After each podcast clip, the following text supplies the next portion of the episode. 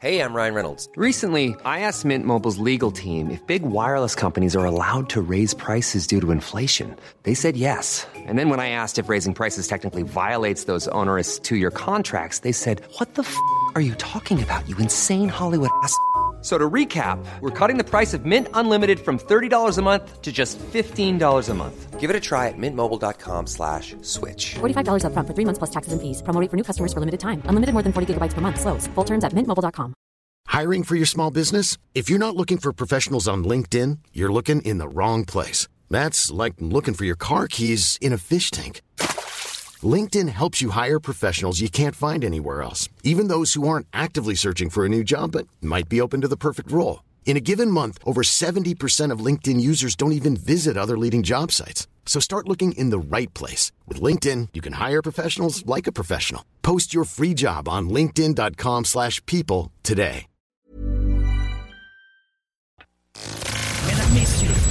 Le retour du 96.9. Le retour du 96.9. Les salles des nouvelles. Actualité, politique, entrevues, faits divers. Du junk et de la pourriture en masse. Tu veux du sale Tu veux du sale Elle veut du sale Tout le monde veut du sale L'actualité décomplexée. Les salles des nouvelles. Hey! Hello! Bonne craque de semaine, paupiette.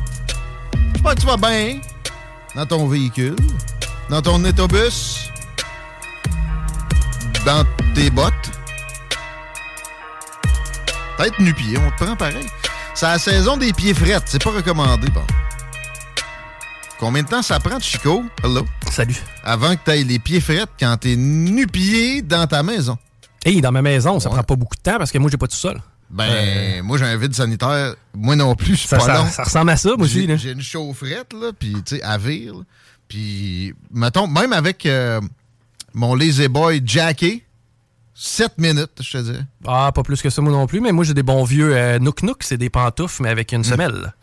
Ça fait suer des pieds, par Moi, c'est ça, je suis- je suis jamais vraiment bien des pieds l'hiver. Ben, on est capable de prendre des photos de Jupiter et de ses lunes, mais on a de la difficulté à te fournir des euh, bas qui te font. là. On reçoit un astrophysicien de renommée mondiale, d'ailleurs. Bientôt, Jean-René Roy, ça, ça me fait penser, la petite plug, c'est toujours apprécié. Sa venue, on se le fait demander quand est-ce que vous le recevez à nouveau. Ben, c'est bientôt, mais il ne nous réglera pas nos problèmes de, de pieds d'hiver. Non. Euh, Puis, tu sais, les bains de pieds. Oui. Que tout le monde a déjà reçu en cadeau, puis euh, personne n'a jamais vraiment utilisé plus qu'une fois. C'est vrai, là, avec le fond genre parsemé de petits trucs, puis tu peux les faire vibrer. Là, je sais pas. Dans tous les marchés aux puces qui existent sur la Terre, là, parce que tout le monde s'en sac de ça. Ça, puis le, le grill George Foreman. Ouais. C'est fait pour traîner dans le garage. Des vieilles écrans d'ordinateur. Ouais, ça, c'est pratique. Ça, faut que tu gardes ça. Si t'en vas au village des valeurs, t'as une rangée bien pleine de ça. Les lecteurs DVD à 9 piastres. Ça, sont rendus les écrans de l'ordi. Tu vendent ça 70$ piastres au village des valeurs. Euh, même pas. Non, non, au village des valeurs, c'est pas cher. Je me suis Non, acheté non, non, un c'est piano. cher, man. Hey, Toi, tu- 12, ouais, mais toi, 12 t'es arnaqué. Oui, oui, mais non. Là. Non, non, je, ouais, j'ai une niaise. Mais quelqu'un, parce que t'as fait, tu le savais pas, tu pensais que c'était le bon prix, t'as dit ça au caissier. Ben, totalement. là. Puis, tu sais, je, je veux dire, à la limite, j'aurais payé 50$ piastres pour. Quelqu'un t'a dit, ben là, c'est pour les pauvres. Euh, non, parce que ça appartient comme à une multinationale, cette histoire-là. Mhm. Puis des pour les pauvres, il y en a d'autres aussi qui s'appellent pas le village des valeurs. La ressourcerie, c'est pas pour les pauvres. là. Tu peux aller acheter. Moi, j'achète là régulièrement. Pas des blagues. Euh, j'adore, j'adore ce magasin-là. Ben, vous connaissez euh, ceux qui sont là depuis longtemps, mon amour pour euh, la brocante. là. Mais euh, eux autres, tu sais, c'est, groundé vraiment dans le milieu. Ils aident du monde au retour à l'emploi, puis c'est vraiment harmonieux comme euh, organisation en but non lucratif. Fait que ça, tu sais, si tu te rends compte d'une pause que tu as faite à la ressourcerie, tu retournes payer. Là. Mais au village des valeurs. Mais c'était pas une. C'est- compte-les, là, c'est là, t'as l'air d'un crosseur. non, mais en fait, ce qui est arrivé, c'est qu'il n'y avait pas de prix sur l'équipement. Bon. C'est pas moi qui l'ai enlevé. là. Il y avait Bon. a- absolument Non, pas de prix sur l'équipement. C'est C'était un piano et il y avait un piano euh, clavier. Là. Piano. Et il n'y avait pas non plus de power cord, il n'y avait pas de cordon d'alimentation. Il y avait simplement un clavier comme ça tout nu, ses tablettes. Et ce que j'ai fait, c'est que j'ai regardé derrière le clavier, c'est quoi que ça prenait comme puissance de cordon.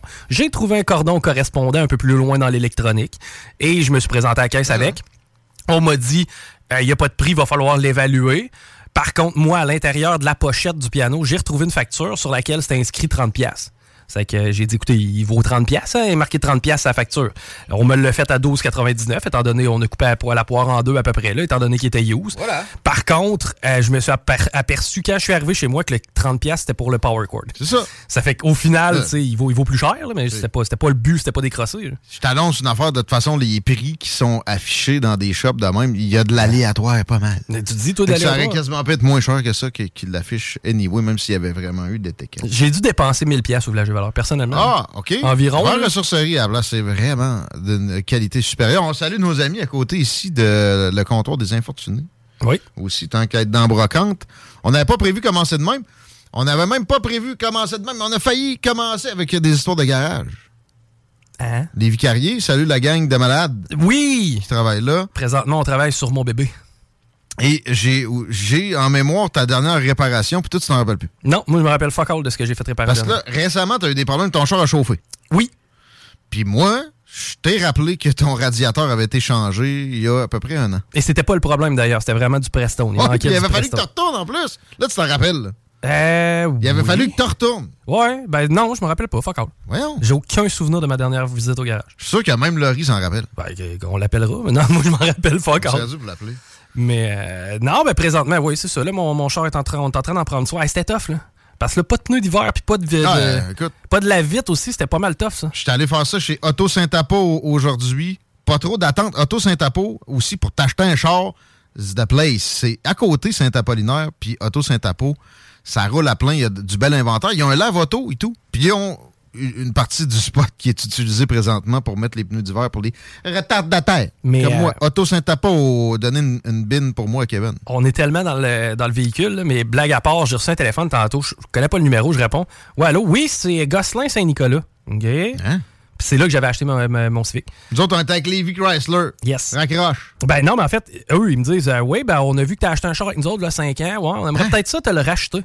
T'es pas sérieux? Je te jure. Là, je dis, OK. Euh, le même prix. non, même pas. Il- le gars me dit, euh, on, va, on prendrait rendez-vous cette semaine. Regardez ça. Je dis, wow, wow, t'as peu, là. Tu, tu rajettes pas mon char. Moi, là, j'ai un recours collectif sur ma peinture, man. Laisse-moi l'avoir Hum. avant. Je dis, on s'en reparlera d'une coupe de mois. Tu vas avoir 500 piastres. Euh, je sais pas, ils parlent jusqu'à 2005, eux autres. euh, Ils sont plus généreux que François Legault. ouais. Pourtant, j'ai pas voté pour eux autres. Hey, tu vas l'avoir quand même parce que ce sont des grands démocrates, la CAQ. Oh, oui. Ils répondent pas plus que- qu'avant. hein? Même Bernard ne répond pas. Je suis surpris, ça, par contre. Il est sur Twitter, par exemple. Hmm. Écoute, parle direct aux citoyens. Si vous pensez qu'il y a beaucoup de sarcasme là-dedans, j'aime beaucoup Bernard Dainville. Je suis- je suis candide là-dessus. Le gars euh, est sympathique.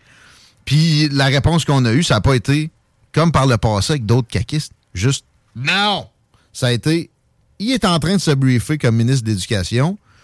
Moi, je disais entre les lignes, Tiggy, c'est un esti fatigant. On le sait qu'il va nous zigonner avec ça. On va se mettre Oh, ouais. la tête euh, un jour avant. Là. Ben, je pense que c'est un peu ça, oui. Ben, c'est normal, c'est un petit job. tu, tu te formes pas en une semaine et demie. Là. Et Griff, non. Puis, euh, T'as la moitié. Un coup que t'es formé, il te reste la moitié du mandat. moi, je considère, comme François Legault, que c'est le domaine névralgique. là. À part l'énergie, ça, c'est François Legault. Je comprends pas ça. T'avais pas un extrait de François Legault, toi? Euh, ouais, je t'ai mis ça. C'est euh, François Lequeux, euh, François Legault Bush A. C'était pas moi si tu marques Legault Bush. On a compris où ça s'en va, ça? Ben, pas nécessairement. Bouche à bouche. Moi, je suis là, puis je tape que, que, que, que. En tout cas. Et Griff. Mais pour... Ah, c'est vrai, t'es directeur de la porno. Ben oui, il fallait que j'aille jouer dans Tu me mes. croiras pas, Monsieur Legault, il va vraiment pas bien, il faut qu'on aille l'aider. Est-ce qu'il faut faire le bouche à queue? Il faut aller faire le bouche à queue. Qui suis-moi? J'arrive. Des bons sketchs. Sont-tu vraiment obligés de faire un sketch pour faire un porn? Ben, écoute, ce sketch-là, moi, me tirait à terre, là? C'est vraiment pissant. C'est drôle. Ben, c'est drôle. Mais après ça, euh, ils font le bouche à queue pour vrai. Ah ouais, c'est oui, c'est deux de- bonnes de infirmières. m'avoir avancé ça jusque-là Hum, aussi. ouais, hein? Quand t'es venu me voir dans mon bureau. Au début, tu trouvais ça drôle. La fin, t'aimais un peu mieux. Ouais, je parlais plus. Hein? Je, je checkais ça. C'est la fille de Lucam? Et Noémie Dufresne. Y avait-tu un gommise dans l'histoire ou c'était Non. juste François Legault? Je pense que c'était avant l'épisode des gommises. Le bouche à queue. Oui. Parce que Noémie avait pas encore ses gros totons. Ah, c'était avant? Oui. Ah, voyons. Mm-hmm. OK. Faut connaître ta porno québécoise. C'est pas sexy nécessairement, un costume d'ambulancière. Pas en tout.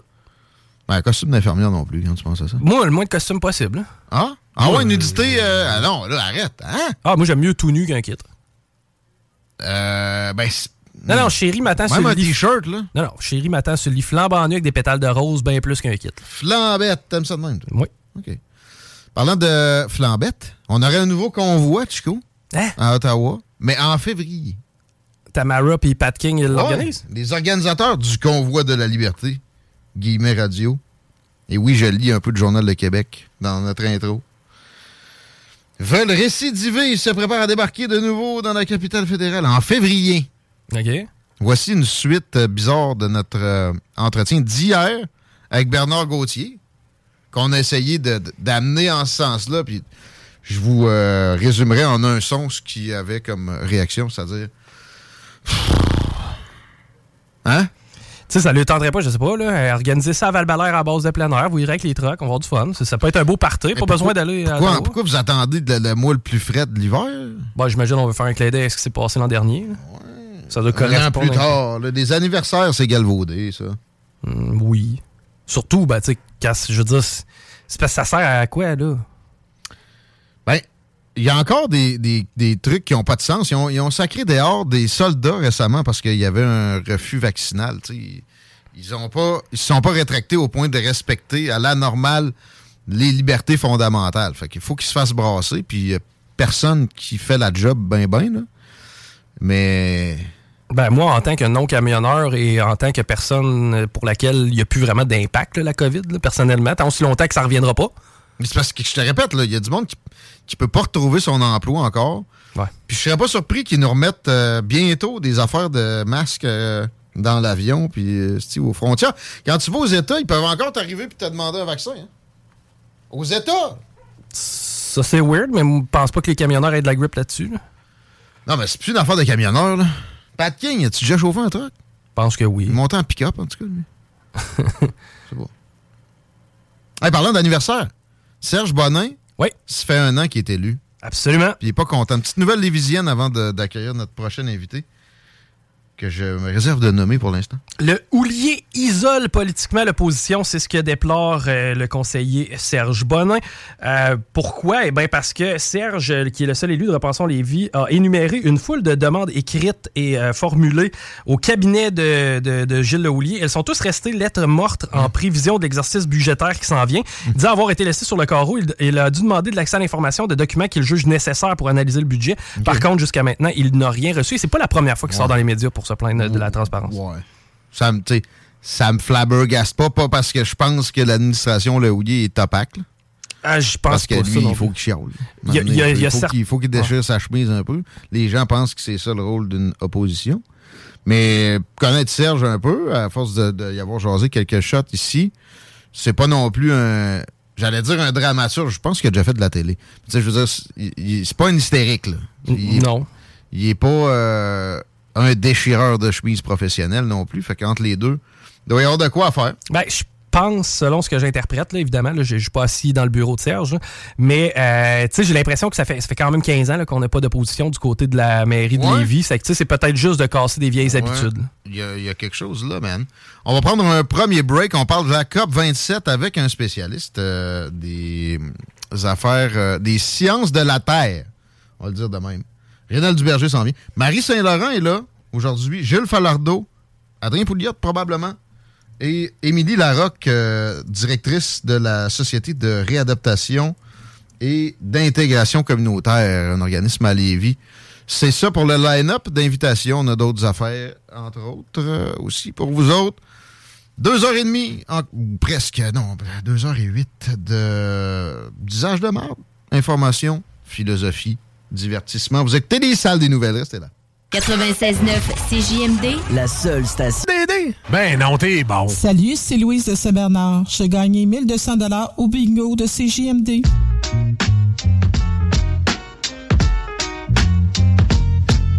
Un gros bingo ce dimanche. Un bingo traditionnel, axé sur Axé sur le cash, euh, le cash, les hits aussi, parce qu'on a de la bonne musique pour vous autres. Et euh, on va avoir toutes sortes de tirages. Là. On est à travailler pour avoir un vidéo, entre autres. Mais euh, il va y avoir énormément de stock, encore une fois, des prix de côté de Fromagerie Victoria. On s'ennuyait de la boule au fromage. It's Et back. Ça va revenir, mais sous une autre forme, buddy. Plus Oh. payante et euh, Oh. plus euh, divertissante. Plus fromagé. Ah, ça, pour être fromagé, Paris, j'y laisse ça. Là. Ah, des gros grains. Hmm. OK.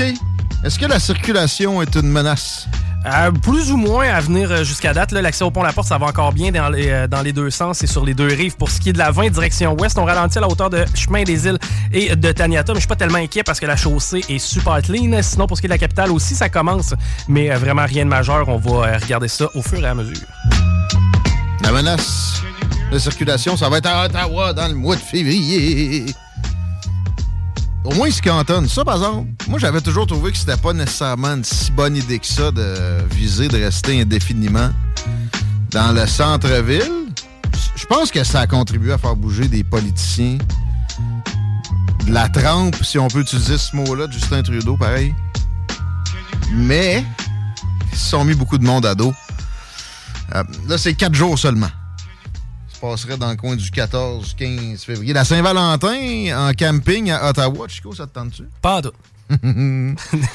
On s'en va du côté de Beauport euh, pour rejoindre Rénal Duberger et changer de sujet. Salut Rénal.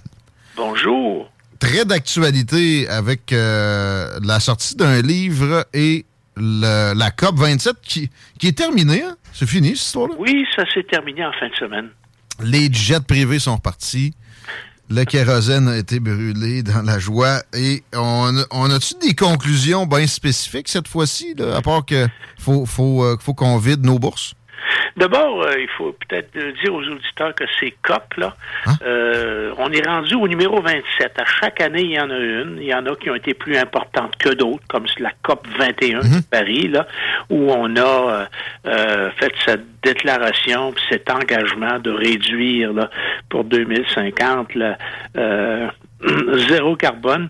Euh, cette euh, COP 27 qui vient de se terminer, elle est aussi importante parce que elle était euh, orientée du côté des finances et puis en fait la, la leçon c'était il est temps qu'il y ait de la climato-justice. Ça, ça veut dire les pays qui émettent des gaz à effet de serre dont on prétend qu'ils hmm. sont responsables de l'augmentation de la température de l'atmosphère. Ouais ces pays sont riches. Et ils doivent payer une redevance aux pays dits pauvres ou en voie de développement qui, eux, sont les victimes de ce changement climatique-là. Rappelez-vous l'expression les réfugiés du climat. Oui. Hein? C'est pour ça qu'il y a tant de gens qui ont traversé la Méditerranée. C'est pas à cause de Bachar al-Assad. Le bateau, le Viking, Ocean Viking, il y avait 230 personnes qui fuyaient le réchauffement climatique. C'est évident, puis allait en France où il fait plus frais. oui, c'est ça. Ah, Mais attends, attends, il a été dit que le printemps arabe, c'est à cause d'une mauvaise récolte due au changement climatique, parce que c'est connu que c'est nouveau, les mauvaises récoltes dues au climat. Les sécheresses et tout ça. Guillaume, euh, c'est important que les gens réalisent que euh, ils sont en train de se faire avoir par une arnaque qui s'appelle le réchauffement climatique anthropique causé par l'activité humaine. Et d'abord, moi, je poserais des questions au gouvernement canadien parce que là, M. Stephen Guilbeault, qui était le délégué officiel, qui est notre ministre de l'Environnement canadien, mm. était accompagné d'une euh, une, escorte. Il appelait ça une délégation. Moi, j'appelle ça escorte parce que c'était toutes des femmes. Ils avaient appelé dans le journal? OK, non. Euh, juste avant que tu ailles plus loin, sur ce qui est de, de ton angle d'attaque, de, de, ta vision des changements climatiques, on est ouvert assurément à un avis contraire. On le cherche activement. Puis quelqu'un qui se manifeste va être traité exactement comme je te traite maintenant. J'aimerais ça éventuellement un débat avec toi, mais même pas obligé. On peut se péter une entrevue. À chaque fois que je te reçois, je reçois quelqu'un qui est euh, convaincu de l'urgence climatique, mais qui, a des arguments scientifiques, idéalement un PhD dans le domaine. J'avais presque une climatologue euh, que, j'avais réussi à amener vers nous. Elle a abandonné après m'avoir entendu parler des voies réservées qui devaient être abandonnées euh, une heure de pointe sur deux à Lévis. Alors, tu sais, ça va prendre quelqu'un avec un peu de solidité puis un peu de capacité d'ouverture d'esprit, là, de l'autre côté.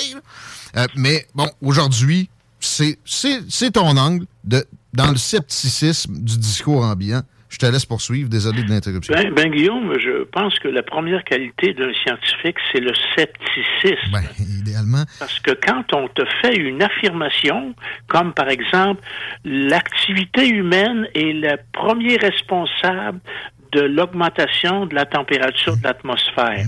Quand on affirme cela, on doit pouvoir le prouver. Tandis qu'un gars comme moi, qui est sceptique, qui pose des questions, euh, je n'ai pas de preuves à fournir, moi, de mon scepticisme. Je pose des questions. Monsieur, vous affirmez ce- cette chose-là, je vous mets en demeure de la prouver. Ils sont incapables. J'ai pas fini de le répéter. Je le répète haut et fort, il n'y a aucune preuve que l'homme ait une influence significative. Il y en a une, mais Mhm. significative sur les changements climatiques. Est-ce clair? S'il y a des gens d'Ouranos qui nous écoutent, appelez-moi. Mhm. On est, on est preneur. Non, mais pour vrai, On est preneur, on peut je peux débattre avec vous. S'il y a des gens d'Environnement Canada oui. qui On demande pas mieux, là. Ma, ma- ma- question, je suis prêt à débattre avec vous. La balle est dans votre camp, Même, regarde, je vais plus loin. regarde. Je vous fais une entrevue complaisante. Faites juste venir. là. C'est tout. Bon. euh, maintenant, encore plus, encore plus dans le doute. On nous répète que les, les événements cataclysmiques, euh, cataclysmiques se multiplient. Ça, il n'y a aucune preuve. À moi, à, moi, à ce que j'ai pu observer, puis parce que je suis pas aussi ferré, j'ai pas un PhD dans une science de la Terre non plus, mais je suis capable de lire certaines affaires, puis là-dessus, des méta-études, euh, puis la littérature en général, j'ai pu avoir des, des résumés, et il y en a pas. Il y a pas plus d'ouragans, c'est pas vrai. Il y a pas plus de feux de forêt. Si, pour répondre à ta question ou l'inquiétude de peut-être certains auditeurs, je vais vous sortir quelques extraits du livre de Koonin. Ouais. Euh, entre autres, euh, il dit l'information offerte par les médias cherche à persuader et non pas à informer. Présentons-le Tout de suite. D'accord avec ça. Présentons-le tout de suite. Stephen Koonin, qui euh, a sorti Ah, un livre. qui c'est. Stephen Koonin est un physicien de grand renom. Ouais. Il était le conseiller scientifique spécial de Barack Obama en matière de climat. Donc. Il a été euh, nommé euh, sous-secrétaire d'État euh, dans ce domaine-là. Directement par Barack Il y Obama. a des centaines de publications à son crédit. Euh, il a, de guerre lasse, euh, en entendant toute cette propagande climatique qui fait peur aux gens, en 2021, il y a donc l'an dernier, il a sorti un best-seller qui s'appelle en anglais Unsettled, parce que, rappelez-vous, euh, on disait que la science du climat est établie. Science is settled. Science is not settled en matière de climat. D'ailleurs, il dit, plus nous en apprenons sur le système climatique, plus nous réalisons à quel point il est complexe.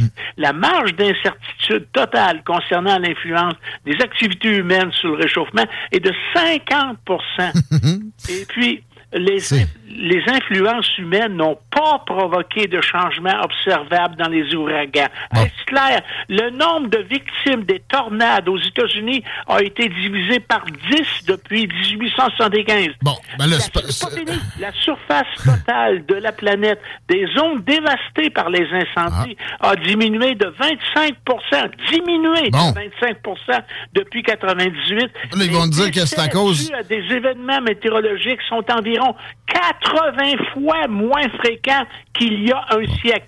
Radio-Canada, mettez ça dans votre pipe. Ben, ils vont te dire que c'est à cause les incendies rasent moins à cause qu'on est meilleur sur les contrées. Ils vont te dire qu'il y a moins de victimes parce qu'on fait des meilleures bâtisses, pas parce qu'il y a, il y a moins euh, de tornades.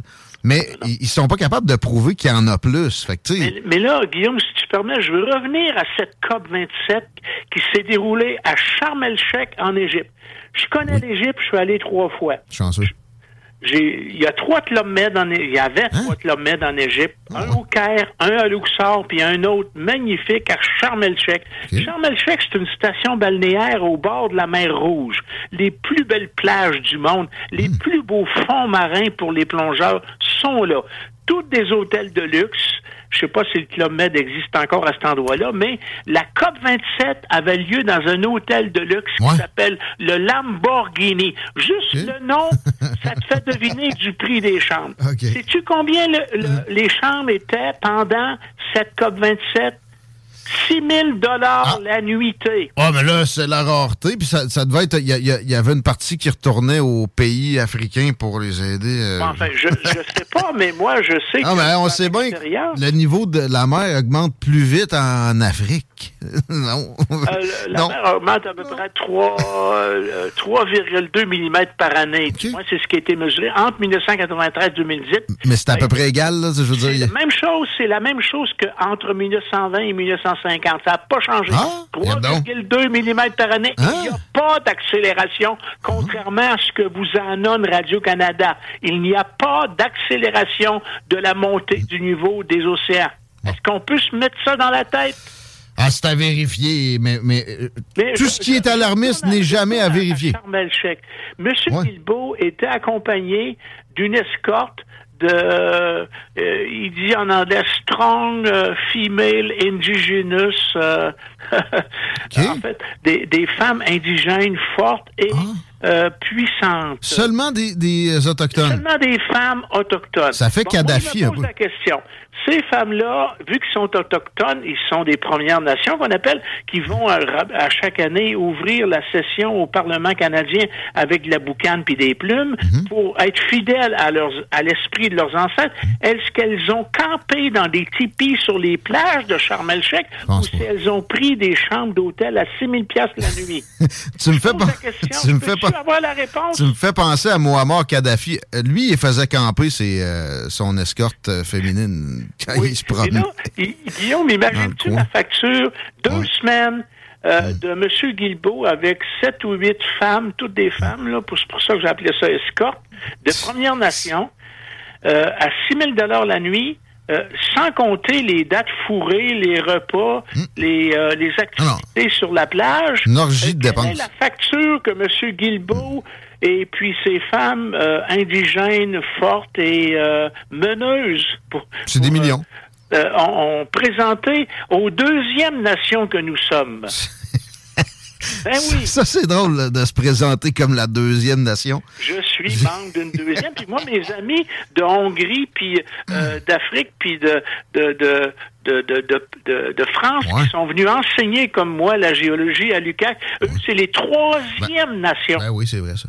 Ben ça, je suis d'accord. Si Maudit on a français. une hiérarchie. Bref, moi, je veux connaître le compte de dépenses euh, présenté au gouvernement canadien à l'occasion de cette grand-messe qu'on appelle la COP 27. Mon ami Nicolas Gagnon de la Fédération canadienne des contribuables est sur le cas. On devrait avoir des infos Ah, ça, spécifiques prochainement.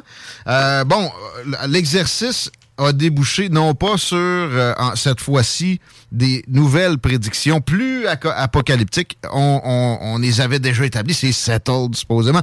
Alors, on est dans le mode solution, puis de payer des pays africains et, et d'Amérique du Sud, ça va régler des changements climatiques, ça. Ben, je peux te donner la facture que la Colombie a présentée à cette COP 27.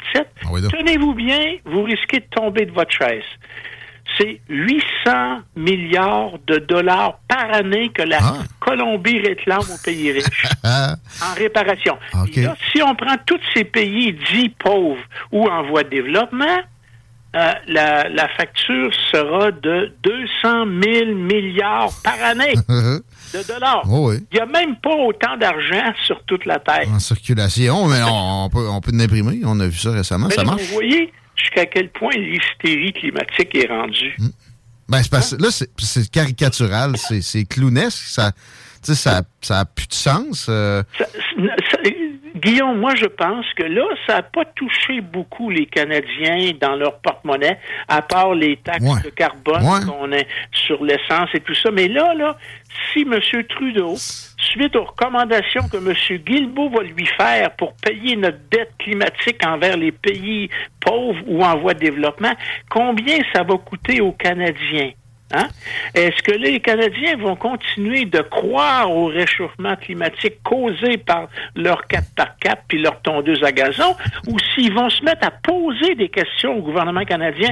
Donnez-nous des chiffres qui nous démontrent que nous sommes coupables euh, d'un malaise dans des pays en développement à cause de la conduite de nos véhicules avec du pétrole. Puis que de leur envoyer des chèques va scientifiquement les, aider la, la cause de, de revirer ça de bord, ce supposé réchauffement-là. Euh, tu m'as envoyé aussi un article que j'ai vu circuler sur les réseaux sociaux euh, qui date, euh, c'est-tu des années 90, où ça parle de grand refroidissement. Oui. En fait, ben, euh, c'est pas le seul article. Dans la, la, la, la page de couverture de Time Magazine, euh, deux ou trois fois, préparez-vous for the Great Freeze. Préparez-vous au grand refroidissement. On prévoyait pour les années 2000 des, euh, des froids records et c'est pas ce qui s'est produit. Puis je t'ai envoyé quelque chose euh, c'est un- qui dit, euh, en fait, euh, des coupures de journaux des années 80, je pense. Euh, en l'an 2000, si ce que les scientifiques américains prédisent s'avère, euh, la neige ne sera plus qu'un souvenir en l'an 2000. Puis là, tu as une photo de ma porte de derrière avec complètement remplie de neige. j'ai mis des bouteilles de bière dedans. J'ai, j'ai allumé un lampion à Notre-Dame-des-Neiges, puis ça a marché. Euh, savoureux. Ça montre, Guillaume, cette question climatique et même plus largement écologique est devenue une religion, une idéologie. Il faut que l'homme, pour qui, continue à vivre avec un équilibre mental, il faut qu'il se sente coupable de quelque chose. Ben oui, ben oui, c'est une espèce de continuité du catholicisme là, à la Opus Dei. On est des Faut pécheurs qui devons expier. On est une bactérie pour la planète. Ça, je On est un parasite de la planète. On n'a pas d'affaires là. Les chevreuils, les éléphants, les serpents, les vers de terre, les mouches, les maringouins, c'est leur domaine. C'est pas le nôtre. Et que ce serait dans le fun si personne pouvait observer ça. Tu sais, si tu pousses leur logique, au final, c'est triste à en pleurer. Mais euh, c'est ça qui est enseigné à l'école. Puis moi, je l'ai vécu. Euh, on est probablement dans les premières générations, des, mi-trentenaires comme moi, d'avoir eu ce, petit catéchisme de, progressistes-là qui, s'étoffe, qui, qui, a des ramifications de plus en plus pointues dans d'autres domaines. Mais là, là-dessus, ça, s'est vraiment empiré. Puis, tu sais, il n'y a plus de place au doute. Ça, dans, dans un enseignement sur la pensée critique, c'est une sonnette d'alarme automatique. S'il n'y a plus de place au doute, Ouais. Moi, moi. Guillaume, je suis tellement content d'avoir fait mes études primaires, secondaires dans les années 50, 60, où on apprenait de la physique, de la chimie, de la biologie, de la géologie, euh, et puis c'était pas euh, euh, englober ça, le monde contemporain où des enseignants faisaient pas, font passer maintenant leur, leur idéologie. Il n'y avait pas d'idéologie, à part la religion catholique qu'on nous enseignait, là, j'avais rien contre, là, mais quand on nous enseignait la science, il n'y avait pas de leçon de morale associée à cette Comme aujourd'hui, on est dans l'école, arrêtez, va- euh, si votre père fait tourner sa voiture à moins 30, là, pendant 15 minutes, il pollue la planète, et puis... euh, Le pire, c'est que c'est tellement évident que c'est fait avec des ornières. Il n'y a jamais de pointage de doigt sur le plus grand pollueur du monde. D'ailleurs, ils ont ri tout un chacun à la COP27. Les Chinois, ils ont dit, êtes-vous malade? Pensez-vous qu'on va commencer à embarquer dans votre logique de, de petits, de petits chrétiens en, euh, entourloupés par on sait pas trop quel clergé? Il n'y a pas question qu'on envoie des chèques à la Colombie puis à Euh, personne. Tu vois, euh, Guillaume, le, le monde est divisé en deux, la- notre civilisation dite occidentale, puis les orientaux. Puis ça, c'est deux cultures très, très différentes. Ils voient pas l'environnement de la même façon. Euh, le wokisme, ça n'existe pas chez eux. Mais euh, il y a des problèmes environnementaux plus criants même que, que des centrales de charbon qui se construisent chaque semaine en Chine. Le, le plastique dans l'océan, c'est vrai que c'est un problème. La surpêche, ça, on, on- ça, on le sait. Ça, il n'y a pas de, de début de commencement de doute qu'on peut épuiser un stock de poissons puis, puis tuer une espèce qui, euh, qui si on l'avait euh, gardé intact ou juste ménagé continuerait à nourrir une bonne partie de la population. Mais tu vois, Guillaume, tu parles des océans, c'est 75% de la surface de la Terre. On en connaît plus sur la Lune puis sur Mars que sur le fond de nos propres océans. Pour une conférence, il n'y a pas longtemps, d'un d'un scientifique de Hong Kong sur l'importance de l'activité volcanique sous-marine dans le changement climatique. C'est incroyable comme j'en ai appris, moi. Il y a eu un, un giga euh, volcan, là, une, éruption sous, euh, sous-marine récemment d'ailleurs. Petit mot hein, pour la oui, fin là-dessus. Maintenant, on a des satellites, puis on peut repérer certaines de ces éruptions-là si elles sont importantes, comme tu parles de mégavolcans. Hum. Mais il y a combien de milliers de petites éruptions volcaniques sous-marines qui nous échappent parce qu'elles ne se rendent pas en surface? Puis qu'on prend peut-être pour euh, des, des véhicules de plus les routes ou je sais pas, Ben, des La avions. leçon à tirer de tout ça, c'est qu'à l'heure actuelle, il y a une clique formée de d'abord de chercheurs, pas les chercheurs, des chercheurs, des politiques, des médias, pour lesquels ça fait l'affaire, cette euh, arnaque climato-alarmiste. Veux-tu que je te donne le plus cynique là-dedans? là? Je m'excuse de te couper, mais c'est euh, des grandes compagnies pétrolières qui en profitent le plus, bien souvent. Ils sont, ils sont tournés en vert, puis ils ramassent les, crédits d'impôt, puis les subventions, puis etc. C'est, puis au pire, il y a des, des euh, magnats chinois au lieu de ce que ça soit juste des magnats occidentaux qui sont joints à cette espèce d'oligopole de l'énergie-là. Il n'y a, pas eu d'amélioration. Ça s'est pas démocratisé l'énergie avec, avec Dans eux. toutes ces questions-là qui, euh, qui sont importantes pour l'avenir de l'humanité, puis euh, qu'on qu'on nous passe aux nouvelles à tous les soirs, il faut toujours se poser la question à qui cela profite-t-il? La Chine, en grande partie, mais aussi BP, euh, puis Shell, puis etc. Rénal, c'est fascinant de te jaser. On, on te suit sur les réseaux sociaux tout le temps, euh, tout le temps sympathique. À un moment donné, j'aimerais parler à tes auditeurs de l'importance de l'activité volcanique dans les changements climatiques. Next time, assurément. OK? Très intéressant. Merci.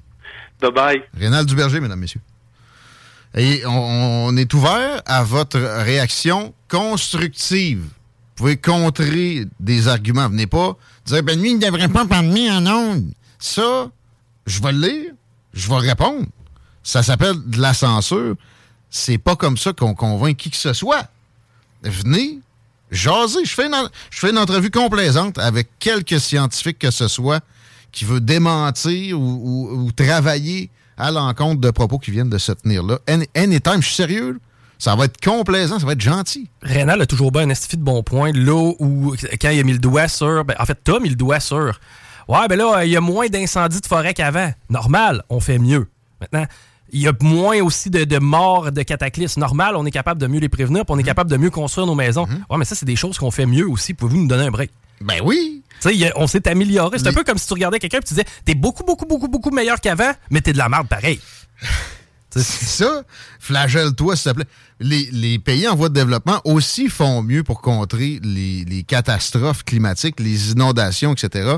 Et, si c'était si probant que ça s'empire à vitesse grand V, comme on, on essaie de nous dire, ça serait des preuves compréhensibles pour le commun des mortels. On, on nous les exposerait régulièrement. Non, c'est discutable, puis il peut manquer des données aussi quand c'est plus alarmiste que d'autres. Il y a des peer-reviewed, des fonctionnements de, de revues par les pairs qui, vont les, euh, leur rentrer dedans. là. Ça se fait encore. Heureusement, dans ce domaine-là, il y a encore des, critiques qui viennent. C'est difficile, pareil, là, mais de, confrères quand on essaie d'être alarmiste. Et les journalistes les rapportent moins, mais au moins, quand même, ça, ça se produit. Et euh, un gars comme Renat Duberger ou euh, Stephen Coonan, le livre me semble fascinant, ex-conseiller d'Obama, spécifiquement sur le climat, qui dit qu'il y a une arnaque présentement avec ces Stephen Guilbeault et autres euh, Greta Thunberg qui pullulent. On a, euh, Guillaume, juste avant là, que tu partes en pause, je pense que c'est ça que tu t'en allais faire. Ça ressemble à ça, hein? Deux euh, breaking news, deux nouvelles qui viennent de tomber. C'est des faits divers quand même d'intérêt au Québec. Harold de Lebel. Tu es condamné? Condamné coupable d'agression sexuelle, ça vient de tomber, donc le verdict qui est tombé dans le cas d'Harold Lebel. Même chose aussi, Simon Hull, accusé de bris de condition, tu te rappelleras, ça c'est le gars qui est ingénieur, qui a taponné quelqu'un, qui a pris des photos de ses parties. Finalement, il a été absolu parce qu'il fallait pas que ça nuise à sa carrière. Ouais, mais dans le sud, il avait comme agressé quelqu'un. Exact, et bien c'est cette personne-là qui a porté plainte et maintenant ça suit son cours. Simon Hull est accusé de bris de condition dans ce dossier-là. Bon. Euh, je peux pas faire un live après ça. On s'arrête, vous écoutez les salles des nouvelles. On reçoit Marie Saint-Laurent au retour. Ça va être sweet. Talk rock et hip-hop. Chaussurefilion.ca CJMD 96.9. 969fm.ca.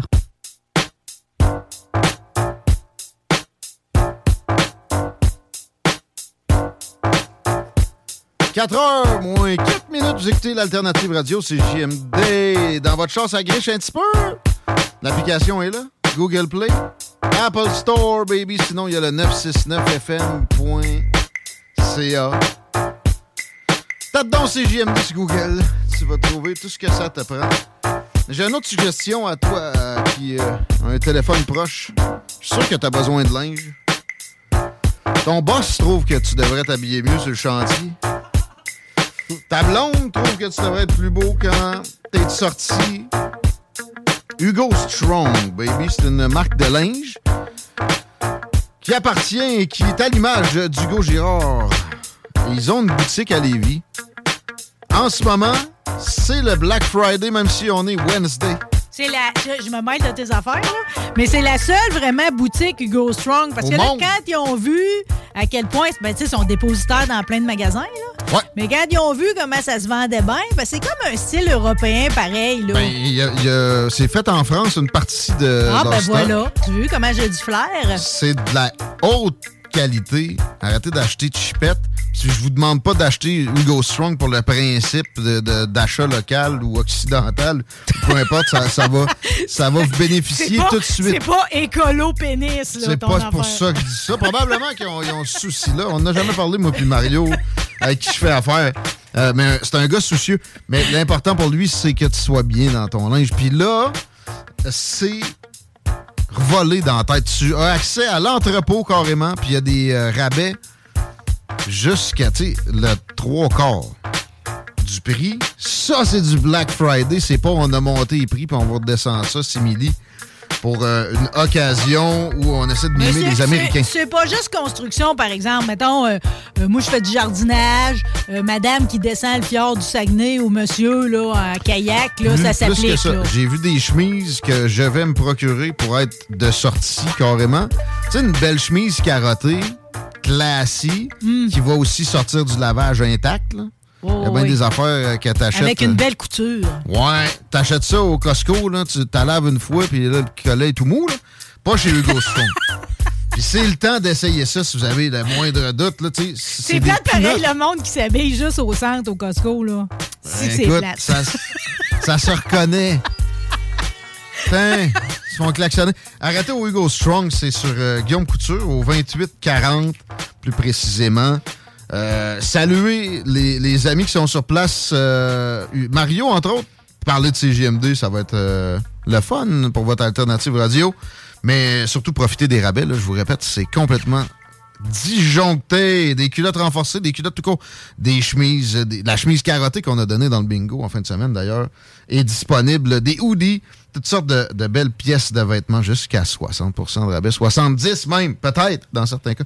Chico, t'as une nouvelle de sport. Yes, dernière heure, le Canada qui s'incline 1 à 0 face à la Belgique. Ça vient toujours, tout juste de se terminer. Donc, première euh, participation au Canada à la Coupe du Monde. Première défaite contre la Belgique cet après-midi, 1 à 0. Es-tu ému, Marie, toi?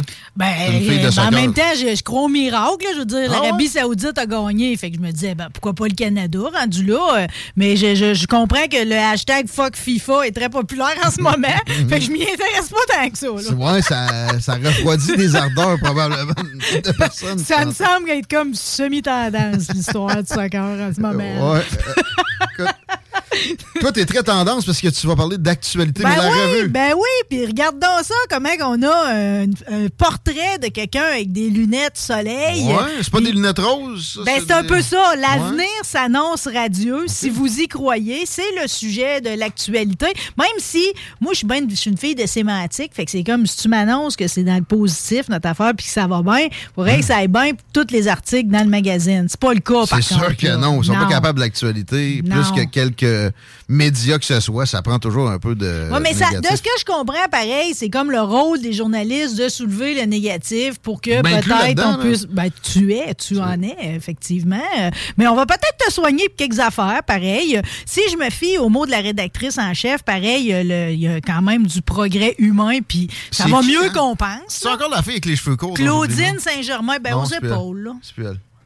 Le- Une non. coupe dégradée. Euh, c'est pas celle à qui je pensais. Euh, Moi, je la connaissais pas, Moi non plus, je la connais euh, pas. j'ai- je, lis moins l'actualité qu'avant. Moi aussi, c'est moins bon. J'en achète à 25 cents à Écolivre. Hmm. La section troisième chance, je vous le recommande. C'est pas Mais tout le temps ouvert. trois ans en retard? Ben oui. Ah, Mais c'est excellent quand même. Puis souvent aussi, même 35 ans en retard. J'ai pogné un article sur le Le cellulaire, tout le monde va avoir ça dans les mains, tu sais. Pour vrai, 1985, j'ai lu ça ça la balle récemment, c'était magique. Mais écoute, on finit toujours par trouver son compte. Pour moi, ça brasse les idées. Ouais. J'apprécie pareil qu'il y ait un fond à quelque chose. Fait qu'elle, ce que nous souligne là-dedans, c'est que pareil, en 100 ans, là, c'est comme ça s'est amélioré, là, malgré tout Ben le là. négativisme ambiance. Là, pareil, tu sais, mettons le nombre de morts provoquées par des catastrophes naturelles, ben, c'est 10 fois moins qu'il y a 100 Hein? Ah, ans. ben non, mais ça se peut pas. Faut envoyer euh, 800 milliards à Colombie. présentement, mettons, là, on s'imagine sûrement un pourcentage plus élevé, mais c'est 11% de la population qui manque de nourriture. Puis tu as quand même 90% des habitants de la Terre qui ont un accès à l'électricité. Pas tout le monde égal, mais Hein? Ouais. pareil, c'est déjà plus que tout ce qu'on s'imagine. C'est allé vite, là. tu sais. Puis Mm. bon, le Népal, il y a encore des pannes souvent, puis en Haïti et tout, mais c'est ça. Oui, ils sont habitués de conjuguer que ça. Ça comprends-tu? La journée que l'électricité va bien, ils sont contents. Premièrement, puis il y a 30 ans, il n'y en avait juste pas en tout, là. Mm, Exact. Mais je savais pas qu'il y avait des organismes pareils qui, qui s'attardent à l'état réel de la planète, tu sais, faisant fi de tout ce qui se dit. Puis finalement, on comprend qu'on surestime toujours les problèmes plutôt que les progrès accomplis. Absolument, mais c'est pas à mode de dire que c'est la période de, de l'histoire humaine où ça a été le plus euh, facile de vivre sur cette planète. vraiment plus facile. Au début du 20e siècle, exemple, là, le monde était majoritairement pauvre et malade. Maintenant, l'espérance de vie est de 75 ans dans un confort raisonnable. Pareil. peut pas, les chemtrails! Bill Gates! C'est donc le dossier du mois. On va regarder si t'es un optimiste, euh, mon ami. OK? Pour vrai, j'en suis un, puis j'ai déjà lu des, Ouais. des- des dossiers comme ça, puis ça m'avait ça m'avait réveillé. là. Puis côté référence historique, je suis pas trop pire. Fait que tu sais, quand tu, tu scrutes l'histoire régulièrement, c'est pas long là que tu te rends compte, voyons, ça va ça va donc bien bien maintenant. Mais c'est bien que tu le perçoives comme ça parce que quand même, quelqu'un qui est optimiste, ça vient avec toutes sortes de bienfaits, OK? Ah, en plus. T'es t'es plus confiant, t'as une meilleure santé mentale, physique, t'as une résilience face au changement, t'as plus d'adaptabilité, t'es plus performant au niveau sportif, au travail, tu fais plus d'argent, t'as des meilleurs, t'économises plus pour l'avenir, puis tu vis plus longtemps. Tu compris, Chico, au niveau sportif, ça a fait des meilleures performances. Toi puis moi, on, on va performer. oui. C'est sûr qu'à l'ère de l'inflation, là, au niveau de l'optimisme général, c'est en baisse pareil. Ben oui, ben on va oui. être honnête, là, tu sais. Puis si on compare là, les chiffres comparatifs présentement, c'est entre 2016 puis 2022, tu vois, euh, c'est un gros recul, là, pareil. Tu as 64% des Canadiens qui ont une perception positive de l'avenir. C'est 11,3 points qu'il y a 6 ans. Ouais, et puis bon. pour les jeunes mode- que c'est le pire, Mais c'est à la mode d'être pessimiste. On essaie de nous, nous Mais quel inculquer mode de ça. merde? Euh, absolument.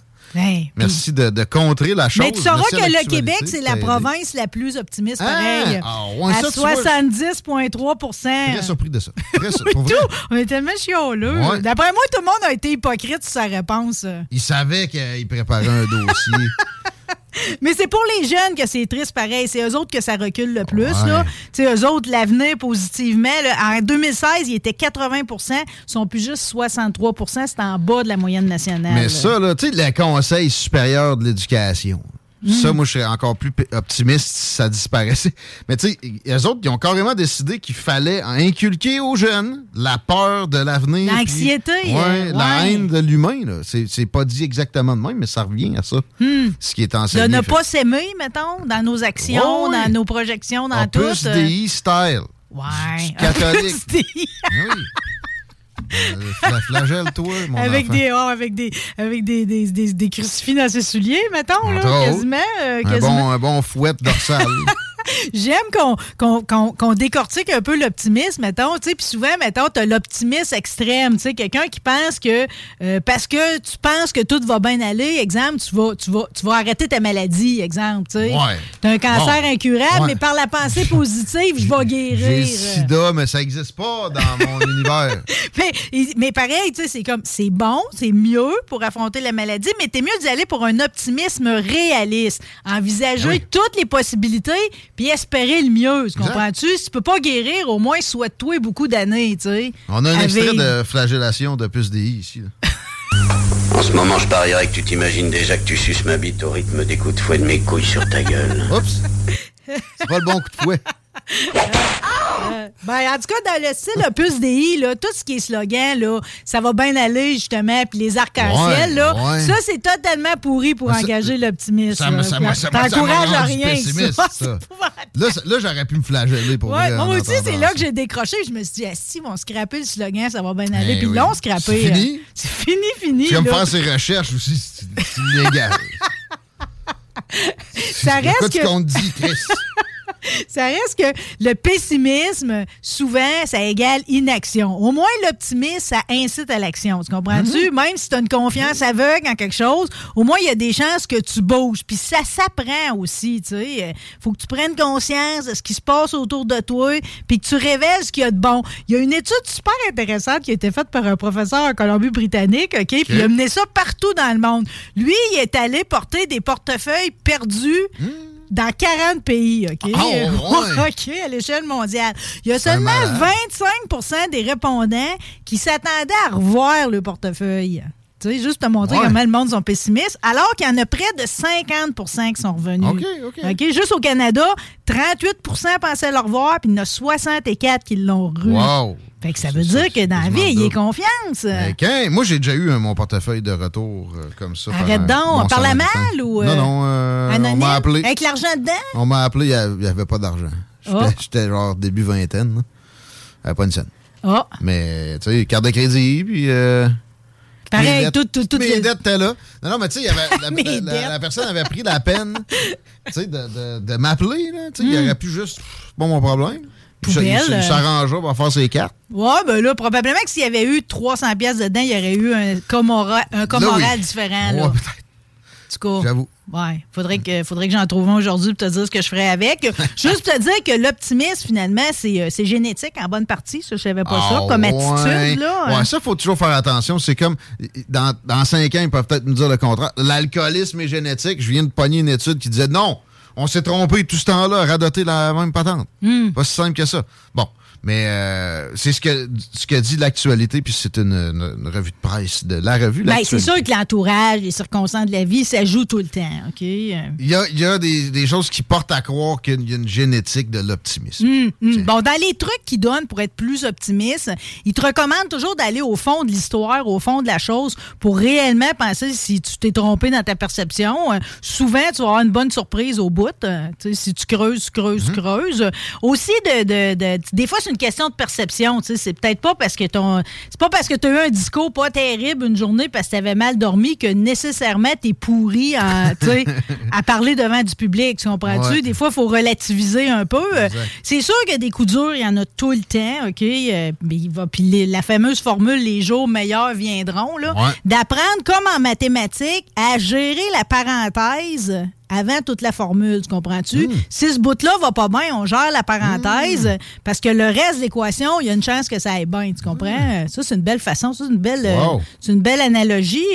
Euh, S'attaquer aussi à des grandes causes de le monde là, qui veulent sauver le monde at large, là, tu sais, mettons, là, puis euh, le réchauffement climatique, mettons, puis tout, puis euh, les inégalités. euh, ça, c'est pas si bon que ça comme sentiment parce que tu es souvent perdu là-dedans tu as l'impression de pas avoir d'incidence. C'est mieux d'être Ouais. bénévole dans ton quartier. Sais. Ouais. Euh, Pour avoir foi en l'humanité, t'es mieux de gérer ça autour de toi. En même temps, tu peux avoir cette- cet objectif-là, mais il faut que tu le relativises d'emblée, sinon Mm. c'est sûr que tu es déçu. Hum. OK. Ouais. Puis c'est souvent, le monde, ils disent visualise ce que tu veux qu'il arrive. C'est Mhm. pourri, ça. Ah ouais? Euh, Ah ça ben a là. l'air que les gens qui pratiquent la visualisation, ils arrivent en général moins à atteindre, à atteindre leurs objectifs parce que Ah. ils se disent, ils se font tellement rejouer le scénario mental dans leur tête que c'est comme s'ils l'avaient déjà fait. Fait que c'est comme l'effort Ah. diminue. Euh. OK. Tu me suis-tu? T'es Ouais. mieux de pas y penser. euh. Ah bon? Puis dernier conseil, c'est sûr que la vie, c'est tragique. OK? Il y a des Ouais, deuils, il y a des maladies, de l'accident, tout, Ouais. Mm. tout le monde est frappé par le malheur. T'es mieux pareil de partir avec l'idée que ça va arriver, Ouais. mais de pas être un déprimant tout le temps. Si tu là. donnes le monde, si que t'as beau essayer de les péper, ils veulent rien savoir. Ils sont désenchantés. Il n'y a plus jamais rien de fantasmagorique. tu. Mais parce euh, ça, ça- moi, ça- j'appelle ça créer du drama. Il va y en avoir anyway bien assez. Laisse la vie te fournir. Euh, Mm. Fabrique-en surtout pas. Là.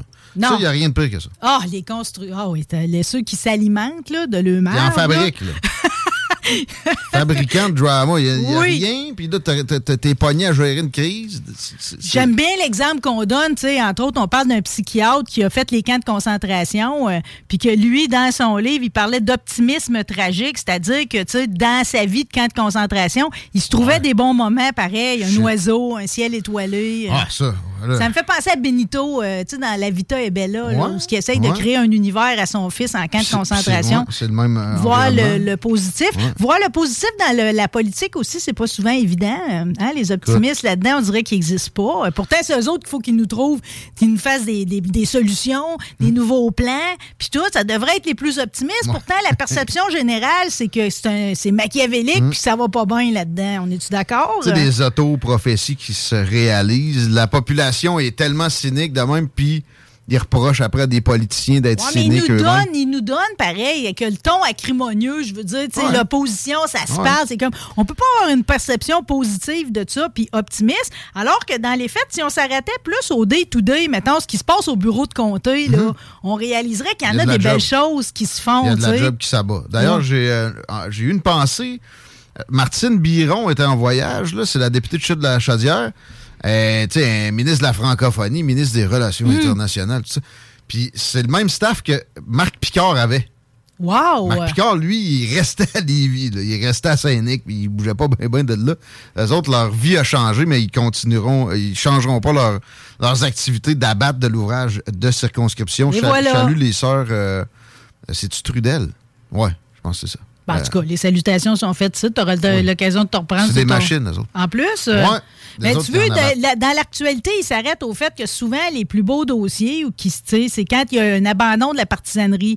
On cite entre autres la députée euh, Véronique Yvon, quand il y a eu l'aide Ouais, à mourir. ouais. Euh, On parle aussi de la commission sur l'itinérance, puis quand il y a eu la problématique du bronzage artificiel, du cancer de la peau, tout le monde a comme sorti de sa couleur de, de parti euh, pour se mettre, se mettre ensemble puis régler une situation. Ça, c'est les plus beaux moments en démocratie, puis c'est les plus optimistes aussi pour la perception du peuple. C'est ça les beaux moments, l'abandon de la partisanerie. J'ai bien aimé ce bout-là. Ben, ça, ça rendrait bien du monde Ça, optimiste. ça- ça nous sort de l'impression que tout va mal à les regarder aller. Là, en même temps, quand tu vois une espèce de fraternité, tu sais, je, je- je perçois un réflexe de plus en plus grand.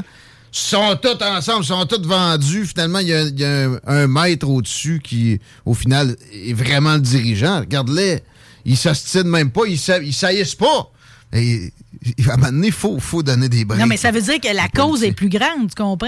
Ben oui. Puis c'est pas parce que, tu sais, je veux dire, chaque être humain a sa façon de penser, son système moral, puis tout. C'est comme chacun devrait avoir le droit euh, de pas s'en tenir uniquement à quelque chose qui a été rédigé par une seule personne. C'est pas une guerre, là, la Non, politique. c'est pas une guerre. c'est avantageux de, de- de comprendre son adversaire. là. Bon, euh, je sors du euh, sujet de l'optimisme, OK, parce qu'il y a d'autres sujets qui sont d'intérêt dans l'actualité de ce mois-ci. Euh, entre autres, on parle des puces électroniques. Je dois dire, j'avais pas réalisé tout l'enjeu mondial des gens qui arrivent à produire des puces électroniques. En fait, euh, tu sais, c'est dans tout, là, dans nos téléphones, les ordinateurs, dans même dans les lave-vaisselle, là, maintenant. là, c'est dans les voitures. Puis, tu sais, il y a pas beaucoup de pays qui arrivent à produire des puces électroniques de haut niveau, là, tu sais, plus sophistiquées. Tu as les États-Unis puis quelques pays d'Asie. la Taïwan, Taïwan, c'est les plus hautes. Taïwan, là, avec euh, Taïwan Semiconductor Manufacturing Company, ils produisent 90% des puces et plus perfectionnées. Là où c'est inquiétant, La Chine va y ben ramasser là, dans ils sont à portée de la force militaire Ah ouais. de la Chine. Puis les puces électroniques, en fait, où c'est hot, c'est que dans le fond, c'est comme c'est ce qui contrôle tout. Ça contrôle le militaire. Euh, non, non, mais regarde, une calculatrice, il y, y a une chip dedans. C'est pas les Tout, plus, les plus tout. raffinés. mais- Tu te souviens Ah. comment ça a commencé, ça, l'histoire? Oui. C'est au début de la guerre froide. Ils ont voulu mettre des mini-ordinateurs dans les missiles. Ouais, ouais, ouais. C'est là qu'ils ont rapetissé le, le- le degré d'information pour s'en aller là-dedans. C'est intéressant, pareil, de voir comment que là, ça se répartit parce que la Chine essaye de devenir un concurrent là-dedans, mais pour l'instant, ils sont pas capables de faire autrement que d'utiliser des équipements importés des États-Unis. Tu sais, être obligé Mm. de faire affaire avec ton adversaire, c'est ça qui se passe. Là, là. ils ont coupé. C'est c'est fini pour euh, les Chinois. Pour Arrête donc. Ben, c'est pas une ça. mauvaise. euh, parce qu'en fait, les Chinois, pour l'instant, sont meilleurs pour copier souvent que Ouais, pour innover. là. ouais. Ouais, ben, ils ont une réputation de ça, ça fait longtemps. Là. Puis dans les puces électroniques, en tout cas, ça, ça se traduit. Là, fait que, mais le pouvoir informatique, via les puces, c'est considérable. C'est la puissance militaire est là. Fait que faudra voir. Là, mais Taïwan, ils le disent dans l'article, si jamais Taïwan plonge, Ouais. c'est toute la planète qui tombe d'une crise catastrophique. Là. Mais regarde, je, je vais te ramener à de l'optimisme là-dessus. Ah, un, peu, un, peu, un peu de fatalité en même temps. Ils vont, ils vont passer sous l'égide chinoise euh, éventuellement, probablement plus tôt que Ils vont les acheter. hein? Non, non, ils vont, euh, ils vont les. Ils vont s'emparer Ah, oui. de Taïwan. La bonne nouvelle, c'est que ça va pas déclencher nécessairement la Troisième Guerre mondiale parce que la domination chinoise est déjà établie. Ils ont le plus gros tonnage euh, maritime de guerre au monde. Ils ont dépassé les États-Unis. Ils ont la- l'armée la plus euh, populeuse, là, c'est-à-dire euh, en termes de soldats, ils ont le plus grand nombre. Euh, Il y avait juste pas la suprématie de- des airs. Ils sont en train de rattraper les États-Unis avec les drones de ce côté-là. Alors, il n'y a Hmm. pas besoin d'une flotte de F-16 ou d'équivalent de, tu sais, de F-35 tant que ça. Il y en a une qui est à peu près 10% de celle des États-Unis, mais ils ont des compensations autres, genre des missiles hypersoniques aussi, des capacités de satellites que les États-Unis n'ont même pas encore imaginées. Fait que euh, la, la domination chinoise est allée tellement vite qu'il n'y a, y a pas moyen de, les, de faire de prévention. C'est déjà fait qu'ils prennent Taïwan ou pas. Fait qu'ils vont le prendre, puis on va, on va accepter ça. Euh, on sera pas plus hostile que quand la Russie a pris une partie de l'Ukraine euh, au cours de l'année. Écoute, dans- tant qu'à être dans cette discussion-là, grimpons jusqu'à l'arme nucléaire parce qu'il y a un article sur la diplomatie nucléaire dans mon actualité aussi. OK, on a interrogé, euh, il y a un auteur d'un récent ouvrage, La menace nucléaire de Hiroshima à la crise ukrainienne. OK, c'est un historien des affaires militaires. Puis on le questionne un peu, genre à savoir, y a-tu vraiment un danger, ce qui se passe en Ukraine, puis tout. Est-ce que l'arme nucléaire va vraiment être rebrandie? Fait que lui, il revisite un peu l'histoire. C'est sûr que, tu sais, il y a peut-être 29 épisodes qui sont devenus assez aigus, mais il y a juste Hiroshima au final. C'est le seul événement de bombe qui a été utilisé euh, après la Deuxième Guerre. Si on se fie à peu près à ce qui retient, c'est que, tu sais, mettons ceux qui la, la, brandissent tout le temps, cette menace-là, là, King Jong-un, King Jong-il, tu sais, Pyongyang, ils sont forts là-dessus. Là. C'est tout le temps un rôle dissuasif plus que d'autres choses. L'arme nucléaire est vraiment utilisée comme une forme de dissuasion. C'est un outil diplomatique, mettons, pour faire avancer tes pions, plus que comme une arme qu'on va réellement utiliser. Fait que lui, pour lui, en Ukraine, présentement, il n'y a pas vraiment de chance parce que de toute façon, euh, l'armée ukrainienne est trop éparpillée sur le terrain, puis les Soviétiques seraient pas capables, même après une bombe, de récupérer là, Les sur le terrain. Là, ouais, les Soviétiques euh, seraient pas capables de récupérer, tu sais, puis d'en, tirer avantage, Ah non. mettons. Non, non, non, non. Euh, moi, j'ai pas beaucoup cru à ces scénarios-là. C'est encore de l'optimisme.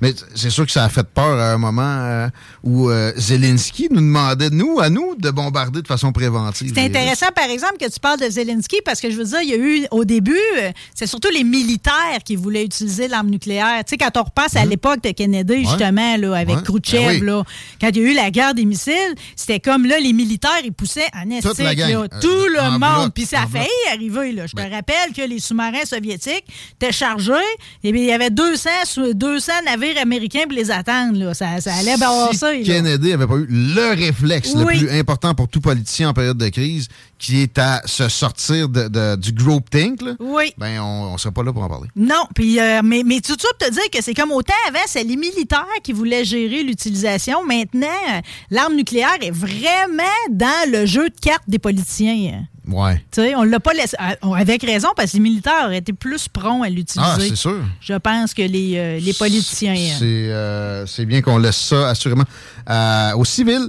Ça faisait le tour? Pas en tout. Ben, c'est ça, je regarde voir si j'étais d'un sujet ou deux de plus. T'aurais une minute. T'aurais une minute trente. I'm Sandra, and I'm just the professional your small business was looking for. But you didn't hire me because you didn't use LinkedIn jobs. LinkedIn has professionals you can't find anywhere else, including those who aren't actively looking for a new job but might be open to the perfect role, like me. In a given month, over 70% of LinkedIn users don't visit other leading job sites. So if you're not looking on LinkedIn, you'll miss out on great candidates like Sandra. Start hiring professionals like a professional. Post your free job on linkedin.com/people today.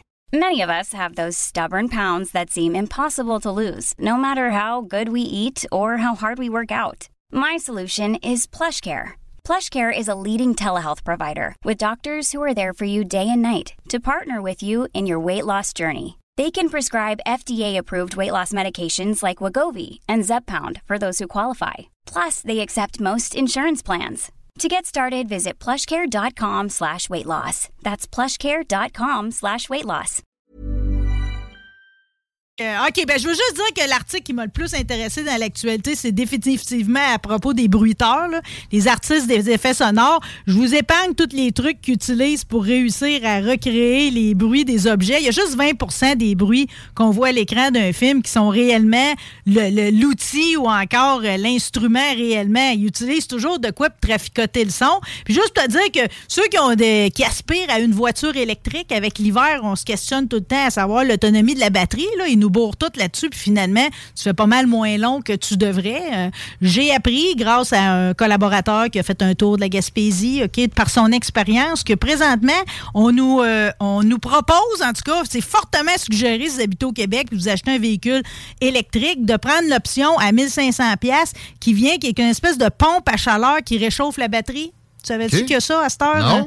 Oui, parce que ça, c'est comme quand tu conduis, ça, ça, ça fait réchauffer la batterie tout de suite, puis tu perds moins en distance après. Fait que c'est un Ben, 1500 bien investi. Parce que ça a l'air que c'est effectivement un grave problème d'autonomie Ben, quand un char électrique. ben, c'est comme pour l'instant, ça s'adapte ça s'adapte Ah. pas tant. En plus, lui, il a testé avec un, un Volkswagen, mais dit tout le temps, en plus, c'est un char des pays nordiques. C'est comme ça devrait être le top Ouais. du top. Là. Euh, Puis évidemment, bon, ben, ce que je savais pas non plus, par exemple, c'est que les gens frileux, euh, ça, ce serait peut-être ma seule raison pour l'instant là, d'avoir un véhicule électrique. là, C'est que dans l'habitacle, il fait chaud tout de suite. Comme à se partir un séchoir à Ah cheveux. Ouais? Tu sais, t'as pas besoin à essence, faut que le moteur se réchauffe, Ouais, tandis que là, c'est chaud en partant. Hmm. Mais tu vas être en panne dans 200 km au fret. là. Ben, à moins d'avoir des, vraiment un itinéraire Ouais. de borne de recharge que t'as bien synchronisé avec ta Ouais. soupe du jour à quelque Ben part. oui, puis là, si t'as été de moindrement cowboy, t'es sur le gros nerf pour 50 km. Tu sais. Hey, cowboy, j'en suis. Là. Déjà, je roule mes fonds de tank. T'as-tu pensé? On va attendre plutôt celui à l'huile à patate frite. Comme ça, quand il y aura une Ah. catastrophe, on pourra pisser dans notre tank à gaz c'est une belle finale. Merci. Marie Saint-Laurent, on t'écoute euh, vendredi. Euh, petite ploie. Hey, vendredi, j'ai un show de femelle. Tu sais, thérapie pour une fille qui a tout le temps avec des gars. J'ai Miss Doolittle qui est là en premier. Euh, De cet incite, il arrête pas. Je voudrais bien savoir pourquoi il arrête pas de dégommer des oiseaux pris dans de l'huile. Ça vient de où, cette histoire-là? Ils Hein? en ont fait six cette semaine dans des bassines chauffées, dans de- du palmolive, puis tout. En tout cas, on va éclaircir ça. Je t'en dirais qu'avec José Turmel, son ouverture aussi Ouais. de la Tower Farms à Sainte-Foy, Wow. en face du Costco. euh, fait que le, eux autres, vendredi, samedi, dimanche, ils accueillent le monde. Si vous voulez aller voir, là, c'est, c'est- c'est pas, drôle- c'est pas dur à trouver. C'est assez lumineux par les fenêtres. là. Agriculture urbaine, c'est une première dans la région. Ça Yes, va être sir. euh, un Puis beau après lancement. ça, euh, Véronique, mon amie du Sex Shop, Oh. euh, Les Love, euh, on va se faire des suggestions cadeaux, puis tout, puis tout. Là. Hey, prends-tu des spectateurs? Peut-être dans le coin. Ouais, demain, j'ai une revue de presse aussi du Hustler là, avec Oh. Rémi dans Lorrain les Truands. All right. OK. Merci pour ces belles contributions-là. Marie, euh, on arrête deux secondes les salles. On retrouve Jules Falardeau au retour. Manquez pas ça. Une petite circulation. Chico, t'as une face de gars qui euh, voulait se- s'exprimer avant que je parte? Ah, ben, petite circulation, oui, je peux t'en parler parce qu'effectivement, déjà sur de la capitale dans les deux directions, c'est assez lourd, notamment euh, sur euh, capitale direction Est. On a un accident dans le secteur de Beauport. L'action au Pont-la-Porte, ça se fait encore préférablement via Duplessis et euh, léger ralentissement aussi à la hauteur de Chemin des Îles. Merci. Bonjour, c'est Marie-Ève de Saint-Jean-Chrysostome. J'ai gagné 1200 Sur filion.ca. 96.9. Ok, je regarde 15 secondes de cette merde financée par le département d'État américain. Je poserais la question aux Libyens ou aux Irakiens. Tu vas, tu vas le, sa- le saisir à quel point c'est une ordure. là. À 95%, c'est la crise de marde. Il me parle pas de moi, là. Il est au bout du fil. On l'a rejoint juste le temps que je vous dise euh, quelques éléments de météo. On a moins 3 présentement. C'est plus frais que ce qu'on avait anticipé et c'est pas une si mauvaise nouvelle que ça. Moi, j'avais pas le goût que ça fonde nécessairement. Et là, euh, malheureusement, par exemple, ça va se produire parce que quand même, vendredi, le mercure serait au-dessus du point de congélation. Samedi, même affaire. Dimanche, pas mal sûr que c'est la même affaire. Puis il est question de 10 à 15 mm de pluie. On pourrait retrouver un, un fond de terre vert, mais on aura un Noël, un Noël blanc. Je suis pas mal certain de ça quand même. On aura une chronique de Jules Falardeau, ça, il n'y a pas de doute là-dessus. Salut, mon Jules. Content de te retrouver. comment, comment vas-tu? Ben, ça roule, euh, ça va bien. Puis, ça me dérange pas qu'on perde le, le- le fond d'hiver qu'on a eu. Je sais pas si vous avez pas ça à Montréal, vous autres. Euh, ouais, mais moi, je suis pas à Montréal, mais il y avait de la neige. T'es où, toi? J'étais à Montréal cette semaine euh, jusqu'à dimanche, il y avait de la neige. D'ailleurs, où est-ce que t'es, toi? Euh, je suis en Estrie. OK. Ah! Entre les deux. Un, peu, Voilà. un peu plus au sud. Souvent, c'est ça. Vous êtes, vous êtes moins euh, dans la, la- la magie de Noël en avance que nous autres. Hey, euh, c'est pas ça le sujet, pendant tout. On, on y va en mode complotiste aujourd'hui. Je- je- Toujours le mot pour rire. je connaissais pas John Perkins. T'as amené sa personne son, son ouvrage à ma connaissance. Euh, ça, ça me ça me touche la fibre. J'ai une fibre pour vrai. Que, que à ce temps, je l'appelle la fibre complotiste parce que j'aime toujours euh, rire de, de, de, de, de colibets comme ça qui émanent de groupthink. Et euh, le gars a écrit un ouvrage qui s'appelle Confession d'un assassin économique et il, parlait de carrément une genre de, de cabale internationale qui, euh, qui veut faire régner son ordre capitaliste mercantile pour ses propres intérêts. Avant tout, comment tu as découvert John Perkins, toi, Gilles Falardeau, à base? Bonne question. J'en avais une pour toi d'abord. T'as où t'as lu euh, qu'il était accusé d'être complotiste? Ah, ça, c'est mon interprétation. J'ai pas vu le mot. Ah, OK. Mais euh, écoute, je connais, je connais le- l'adjectif pas mal. Je l'ai, je l'ai observé avec euh, en riant depuis depuis deux ans parce que tu sais, il y en a pour qui ça colle bien. Moi, eux autres, par exemple, je, je m'abstiens du mot, je vais souvent les qualifier de, je sais pas moi, sniffer de chemtrail. Tu sais, euh, tout est un complot, là, puis euh, il y, a- il y a rien d'autre que des, des Illuminati dans des postes intéressants Ouais. dans la vie. Bon, euh, par contre, entre les deux, il y a eu des complots, puis il y en a encore. Puis si tu penses que c'est jamais le cas, puis qu'automatiquement, il y a un soupçon, tu l'écartes, t'es pas mieux loti nécessairement, mais souvent, tu vas traiter du monde de complotiste. Fait que ça, moi, ce- cette version-là, au pire, je m'en revendique. C'est pas nécessairement péjoratif. Euh, puis, euh, puis je sais ce que, exemple, les États-Unis ont fait avec leurs services de renseignement dans des pays en voie de développement, continuent de faire peut-être de façon plus euh, discrète. là. Mais tu sais, euh, si tu fais juste lire un peu sur Fidel Castro ou Che Guevara, tu te rends compte à quel point, sur le Chili, euh, bon, à quel point ça a été, ça a été des complots qui se sont matérialisés souvent dans l'histoire récente. Ben, parce que, tu sais, c'est- utile aussi. C'est drôle, les complotistes, les lanceurs d'alerte finissent toujours par être des complotistes. sais, Il n'y en a jamais de l'autre bord. euh. C'est vrai que c'est utile. de- de- c'est ce que j'ai toujours dit. Tu sais, euh, Alexis Cossette-Purel, je je suis supposé le recevoir bientôt d'ailleurs. Lui, dans ma tête, il, il, il- il sied bien le- les discours officiels. Parce que si tu as une similarité avec lui, des fois, il a raison. Puis là, si tu as une similarité avec lui, quelqu'un détecte ça, puis te discarte automatique, alors que c'est pas parce qu'il il- il y a, y a quelqu'un qui dit des niaiseries puis il y a un de ses propos que tu as en commun avec lui que tu dois être euh, complètement écarté d'une analyse sérieuse. Fait que, ouais, ça, ça sied bien souvent les mauvaises personnes. Puis, euh, Ben, parce que c'est comme de. Bon, je connais pas beaucoup son euh, sa pensée, je t'avoue. euh, mais pour pour ce qui est de, de, de, de John Perkins et de son, son livre, c'est c'est un gars qui est lanceur d'alerte. Je vais expliquer d'où il vient et tout. Lanceur d'alerte dans le milieu financier international. Et, et paf, tu peux rejeter son livre du revers de la main en disant Ouais, c'est un théoricien du complot. Mais tu sais, quand tu lis, en tout cas, on va y arriver, mais c'est loin d'être farfelu. Puis c'est des affaires qu'il a, a vécues aussi. tu sais. Exact. Donc, euh, John Perkins, en fait, c'est un, c'est un économiste américain euh, qui a travaillé principalement pour la Chase T. Main, une firme américaine d'ingénierie de projets énergétiques, surtout hydroélectriques. Ouais. Et puis, euh, il décide un jour de... Tu sais, je veux dire, tu te retrouves coincé dans cet engrenage-là, en fait, de, de bons salaires, de, de grosses vies, puis à un moment donné, il se met à réfléchir à ce que lui et ses collègues font dans les pays en, en- en développement. Ce que ça donne vraiment, là, ces, ces projets Ouais, on va, on à va, ça on va passer à travers ça, mais à un moment donné, il commence à avoir un, une espèce de- d'acquis de conscience, puis plus ça avance, plus il trouve ça difficile, puis à un moment donné, il décide qu'il va, il va devenir un lanceur d'alerte, puis il va dénoncer euh, le travail fait par les assassins financiers. Je pense, ben, en tout cas, je vais lire quelques extraits ici et là, parce que je me rends compte des fois que je choisis des sujets qui sont compliqués en esti à, à résumer en 20-25 minutes. Non. Mais bon, c'est moi, je vais, je vais lire. la- On réussit tout le temps, pareil. Fait que, Ouais, ouais, mais des fois, en, quand je choisis le sujet, en le travaillant, après ça, je me dis, tabarnak, je serais jamais capable de résumer la complexité de cette patente-là. en- Un petit extrait aide des fois, on t'écoute. Ouais, c'est la préface. euh. Les assassins financiers sont des professionnels grassement payés qui excroquent des milliards de dollars à divers pays du globe. Ils dirigent l'argent de la Banque mondiale, de l'Agence américaine du développement international USAID et d'autres organisations humanitaires, entre guillemets, vers les coffres de grandes compagnies et vers les poches de quelques familles richissimes qui contrôlent les ressources naturelles de la planète.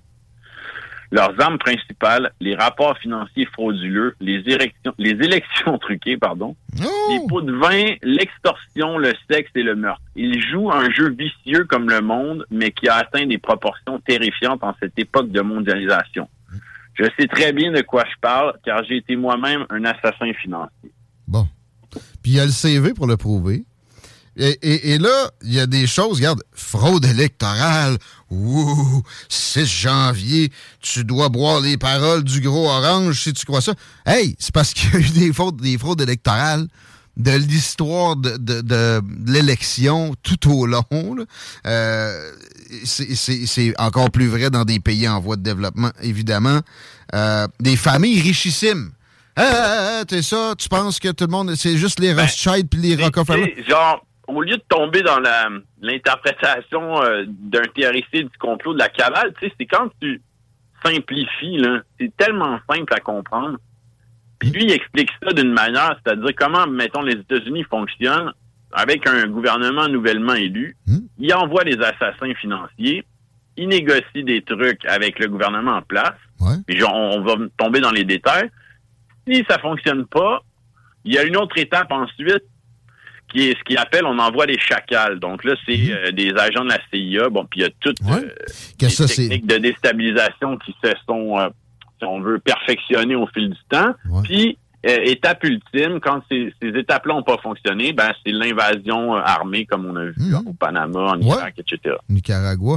Euh, puis tu sais, les, les- les agents de la CIA dont tu parles, c'est ça, c'est parfaitement établi, documenté. Ils travaillent carrément pour des compagnies américaines, Coca-Cola, la United Fruit, etc. Ben, je, ouais, je suis content mais que tu parles de la United Fruit parce que, tu sais, quand son livre est sorti, dans les critiques, il y avait d'anciens collègues qui disaient que bon, on peut pas corroborer ce qu'il dit, puis ils insistaient sur certains points de détail, euh, c'était pas assez documenté pour jeter en bloc tout le récit. Mais tu dis oui, mais dans un sens, quelle surprise, tu sais, que les, les autres qui sont encore fidèles à, ce- à ce système économique vont pas corroborer ce qu'il dit. Puis, mais en fait, c'est le, le système super simple C'est ça. de surendettement des pays sous-développés. C'est le système qui bénéficie aux compagnies d'ingénierie, aux consortiums de construction, aux Toujours banques simple. américaines. C'est toujours simple. Et puis, c'est ça, c'est un, un- un autre livre que je pourrais vous aiguiller là-dessus. Naomi Klein a fait un excellent travail là-dessus avec euh, le, le livre La stratégie du chat. Mais en fait, tu dis, oui, mais c'est des théories du complot, mais après, quand tu regardes euh, le coup d'État au Guatemala où tu avais la CIA, la United Fruit, main dans la main pour descendre un gouvernement qui voulait juste à la base redonner de la terre aux paysans. sais. Non, non, mais. C'est pas un complot, tabarnak, ça s'est avéré vrai. La même chose avec le Chili, on en a parlé. C'est encore là, l'International Telephone and Telegraph, avec la CIA, empêcher Allende de nationaliser le cuivre. L'Iran, l'opération Ajax, encore là, Mossadegh qui voulait nationaliser le pétrole. Qu'est-ce qu'on fait avec l'anglo-iranienne? Donc, c'est toujours, tu sais, c'est facile de dire oui, ça, c'est un lanceur d'alerte, mais euh, lui, en fait, c'est surtout dans certains pays où il a opéré. Puis la, une des affaires qui est, qui est quand même assez fascinante, c'est qu'il dit, tu une des façons de faire des assassins économiques, c'est que on surendette le pays en leur faisant admettre des prêts des grandes institutions dans des trucs d'infrastructure, que ça soit euh, hydroélectrique, par exemple, mais d'une façon où le, le pays en question sera incapable de rembourser. Mais, ça, mais vous allez être capable parce que ça va augmenter tellement votre PIB que, ben voyons, ça va être, ça va être facile. Puis l'infrastructure souvent bénéficie directement à l'entreprise, euh, à une entreprise en particulier qui va être liée aux mêmes intérêts que euh, celles qui, qui ont pris l'aide aussi, puis qui, qui ont dépensé le prêt finalement pour la construction. Ben, tu sais, je veux dire, un bon exemple de ça, de la façon de faire qui est la même faite par les Chinois qui n'ont pas besoin de passer par le FMI, c'est euh, le port de du Sri Lanka, il me semble. Ouais. Ouais, mais toi qui, qui connais beaucoup la Chine, euh, la- la- dans le fond, la Chine, euh, Ah, ils se construisent des ports partout, là, au même rythme ça, ben, les États-Unis sont bâtis des bases militaires. votre port avec un, un taux à tel, à tel pourcentage. Ah, vous n'êtes pas capable de rembourser, donc dans telle clause, euh, le port vous appartient. Exact. Voilà. C'est tout. Puis il y a, il y a une affaire qui est intéressante, c'est qu'il dit quand, en fait, une fois que les, les États sont pris à la gorge, ben là, c'est plus juste une question de rembourser, c'est une question de, on va se négocier des, euh, des certains privilèges, comme comme fait la mafia un peu, c'est-à-dire, tu sais, donnez-nous votre vote aux Nations Unies, on va installer une base militaire ou on va donner, on donnez-nous accès à telle ressource ou euh, Des méthodes mafieuses, c'est c'est le lot commun des dirigeants de grandes puissances. Puis ça, c'est pas juste en Russie, puis en Chine. Ça marche de même aux États-Unis et tout. Est-ce qu'il va juste à remettre, jusqu'à remettre en question l'indépendance des politiciens, mais pas l'indépendance, mais tu sais, de- d'essayer de- d'insinuer que c'est directement les grandes familles qui contrôlent, exemple, la politique américaine? Je pense pas. Ben, il dit pas comme ça, mais c'est que, tu sais, bon, il y a dans toutes ces années à lui, mettons qu'il y a une sympathie un peu plus évidente pour Jimmy Carter, Ouais. qui était en train de, si on veut, euh, pff, avoir la pédale douce à propos de Panama, puis à partir du moment où t'as Reagan puis t'as George Bush père, ben là, on retombe dans quelque chose de plus hardcore. ça. George Bush père, si vous regardez son, son parcours de vie, le gars, il est allé à la guerre, il est revenu, travailler dans le pétrole, pac, pac, les, les- les échelons se montent au, au genre aux trois mois, puis à un moment donné, il devient le boss de la CIA. ça, ça ressemble à ça pour vrai.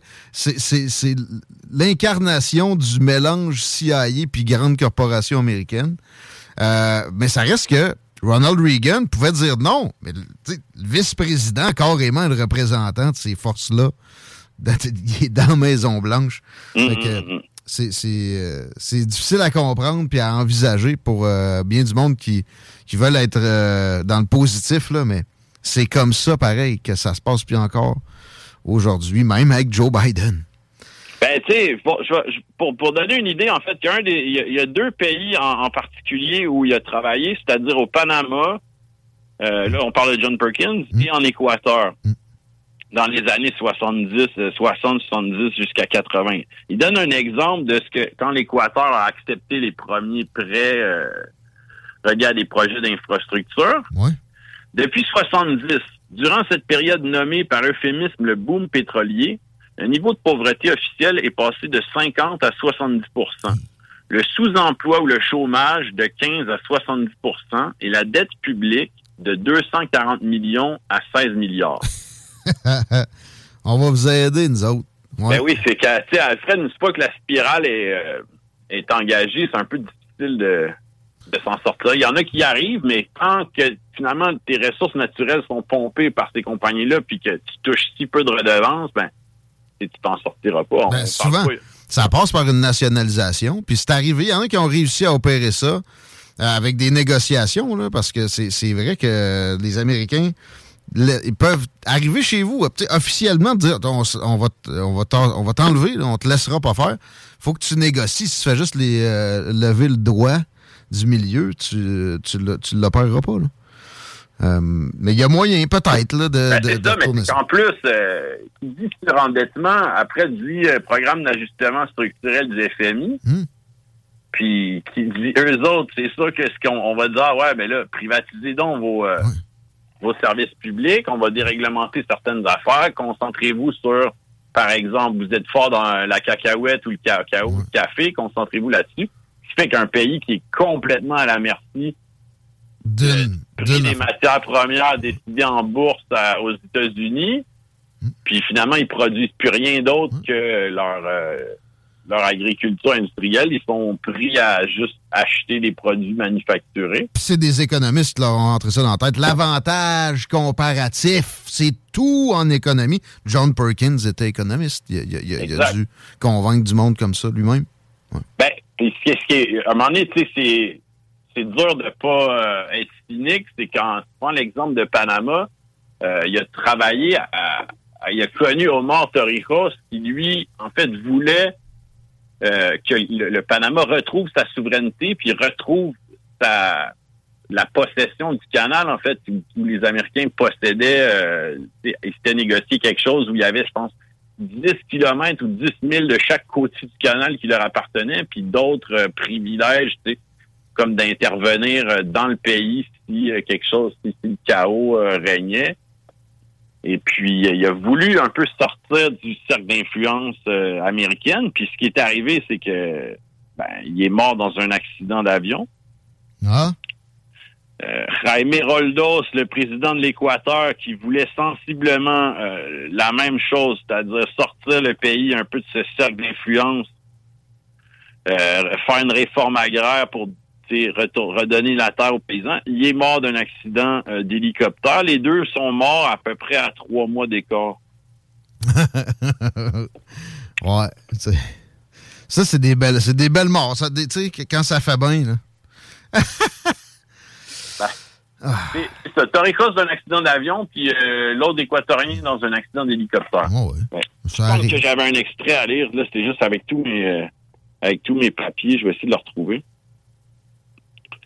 Sera pas bien long. Euh, tu sais, il y a une autre chose, en fait, c'est que Torrijos, euh, une, une autre affaire, c'est qu'il s'opposait, euh, il- voulait dégager euh, l'école des Amériques qui était au Panama. Tu connais un peu l'école des Amériques? Non. Euh, l'école des Amériques, c'est une espèce de... Pour simplifier ça, c'est comme une espèce d'école de torture pour tous les euh, bourreaux euh, latino-américains qui allaient se former sous le- le- le- les conseils précieux des, euh, des militaires des services de, contre-espionnage américains à Panama.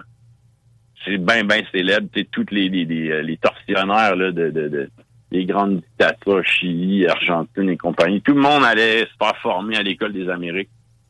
OK. Lui, évidemment, ben, c'est quelque chose qu'il a voulu dégager. Fait c'est comme quelques éléments comme ça où finalement, ben, on pense que c'est euh, impensable d'avoir un dirigeant qui va euh, nous enlever ces privilèges-là et whoop, comme par hasard, il finit par mourir d'un accident de. Juste comment on fait de l'aide internationale. C'est pour nous donner bonne conscience, clairement, mais pour avoir étudié ça un peu en sciences politiques, c'est systématiquement lié. C'est jamais. euh, tu sais, ça vise jamais exactement ce qu'il faudrait faire. Tu sais, on a souvent l'adage il faut apprendre à pêcher, il faut pas donner du poisson. On sait Exact. exactement ce qu'on pourrait faire pour que le- le- le- le- la pêche se produise de façon autonome plus tard. On fait jamais ça. On fait mine de faire ça. Puis surtout, on fait faire du cash à des intérêts canadiens. Si tu donnes de l'orge à Port-au-Prince, c'est de l'orge de la Saskatchewan. Si tu construis des maisons, c'est des épinettes de la Côte-Nord, etc.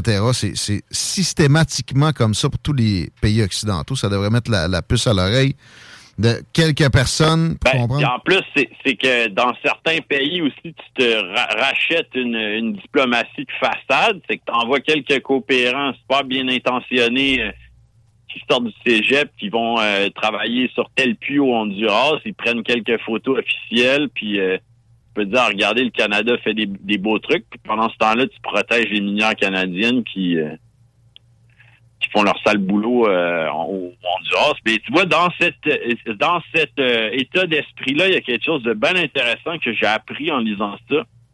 Une ONG qu'on pourrait dire évangélique américaine qui s'appelle le Summer Institute of Linguistics. Et en fait, le président de l'Équateur de l'époque les avait accusés de collusion avec le avec les grandes compagnies pétrolières. Comment que je vais lire l'extrait? Le SIL avait beaucoup travaillé avec la tribu des Waran- Warani dans la région du bassin amazonien durant les premières années de l'exploitation pétrolière lorsqu'émergeait un fait troublant. Chaque fois que les sismologues rapportaient au siège social de leur compagnie l'existence probable de gisements pétrolifères dans une certaine région, le SIL encourageait les indigènes à quitter cette région pour s'installer dans des réserves missionnaires où on leur fournirait de la nourriture, un abri, des vêtements, des soins médicaux et une éducation religieuse. Il n'y avait qu'une condition, ils devaient céder leur territoire aux compagnies pétrolières. Tranquille. Rien là. Et le, et le président du Panama et le président de l'Équateur de cette époque-là, les deux ont mis dehors euh, cette ONG évangélique qui, euh, finalement... Bah, c'est ça. Le- La tristesse là-dedans, c'est que euh, y a, ça, on s'en sortira pas non plus. Tu sais, là, la, la nouvelle voie, là. Puis je parle avec des Africains à, à certaines occasions. J'en ai qui ils m'ont ajouté sur Facebook. Puis je suis capable de. C'est vraiment, c'était juste comme des correspondants, comme on avait au primaire. Ils étaient juste là pour jaser. Puis euh, le- leur sympathie envers la Chine là, est, est grande. tu sais, Mais c'est de la naïveté. là. C'est juste qu'ils sont écœurés des Américains. mais Ils se font faire la même maudite Ben oui, puis des. Français, puis des... C'est sûr, c'est sûr. Ouais, ils sont écœurés. Moi, dans ouais. des manifs euh, dans, euh, en Guinée ou ailleurs, euh, des drapeaux de la Russie aussi. Mais euh, en tout cas, puis tu sais, quand je, parlais au plus, plutôt de la chron de- du livre de Naomi Klein à propos de la stratégie du choc, ben tu sais, ça, si vous êtes familier avec ce livre-là ou non, c'est un, un, c'est un plus dans sa vie de lire ça. C'est pas euh, c'est pas de la petite lecture, c'est une méchante brique, puis dans le fond, c'est que sa prémisse, c'est comment le Chili est devenu le laboratoire du néolibéralisme des théories de, de Friedman. Mais après, tu comprends euh, des endroits comme l'Irak, tu comprends toute la dynamique. C'est pas juste une question de ressources naturelles ou de géopolitique, c'est une question de reconstruction, privatisation de, de l'État, genre à- à- sous la menace de la force. Exact. Et, tu vas avoir les Bechtel, les Halliburton de ce monde qui finalement reconstruisent le réseau routier, reconstruisent les bâtisses, reconstruisent le système électrique, le système téléphonique. Et, finalement, c'est- la dévastation de l'Irak dans la, la- la pauvreté qu'ils vivent est, est- est encore des affaires qu'on a jamais, moi j'avais jamais entendu euh, cette façon de faire là parce que finalement les Irakiens ils reconstruisent rien eux-mêmes, ils sont même pas ils ont même pas d'emploi dans toute cette, cette belle aventure euh, démocratique. Non, porteur d'eau pour ceux qui, qui, qui- qui reconstruisent. Euh, non, c'est terrible. Puis pour, pour ce qui est de l'Amérique du Sud, souvent, c'est assez basique. Quand tu rentres au Moyen-Orient, c'est encore plus fucké. Parce que euh, c'est euh, une question d'achat de pétrole avec du dollar américain, bien souvent. Si les Américains perdent cette espèce de piédestal-là, ça peut carrément les faire basculer dans une, une presque apocalypse économique. s'il y, a- il y a eu des gens comme Saddam Hussein qui ont envisagé des façons alternatives de procéder, genre, euh, je sais pas, moi, payer en yuan, ça a été évoqué récemment. Euh, c'est la guerre. Euh, on, te, on te bombarde, c'est aussi simple que ça. Puis c'est pas, c'est pas juste des assassins, ça, c'est du mass murder.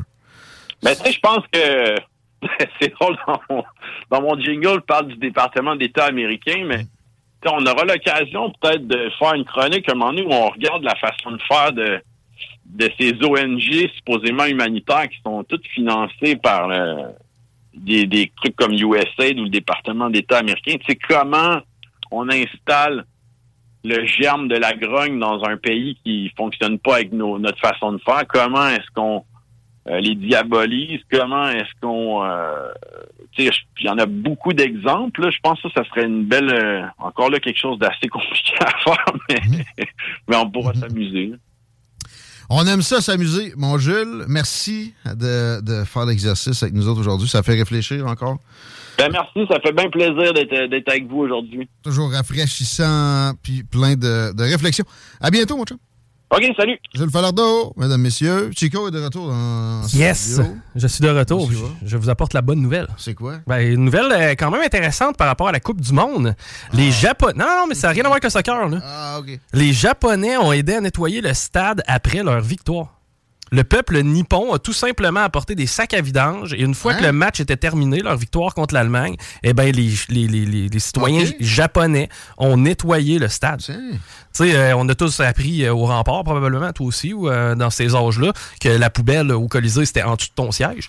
C'est vrai, ça? Ben, les Nippons, eux, voient ça autrement et euh, mettent la main à la porte. C'est pas la première fois qu'ils font ça, d'ailleurs, aider le staff à nettoyer le stade. Oh, ouais. Ça fait. euh, je me serais attendu à des Chinois qui fassent ça, genre avec une commande express, là, tu sais, de- du régime. là. Mais non, le Japon, je vous annonce une affaire, tu sais. Si vous mêlez l'Asie entre, entre, euh, nations, c'est une démocratie, le Japon. Ouais, puis c'est pas la même place non plus que tous les autres pays asiatiques qui se concentrent notamment un peu plus au sud. là. Euh, ouais, non, non, c'est c'est particulier. C'est riche, euh, c'est euh, libre. C'est démocratique dans un sens là, où les élections se font euh, avec des observateurs étrangers depuis des années 40 de façon legit. Là. Mais c'est très, c'est surtout un peuple très galant. Ouais, impressive. Merci de me parler de quelque chose qui peut m'intéresser avec la Coupe du Monde.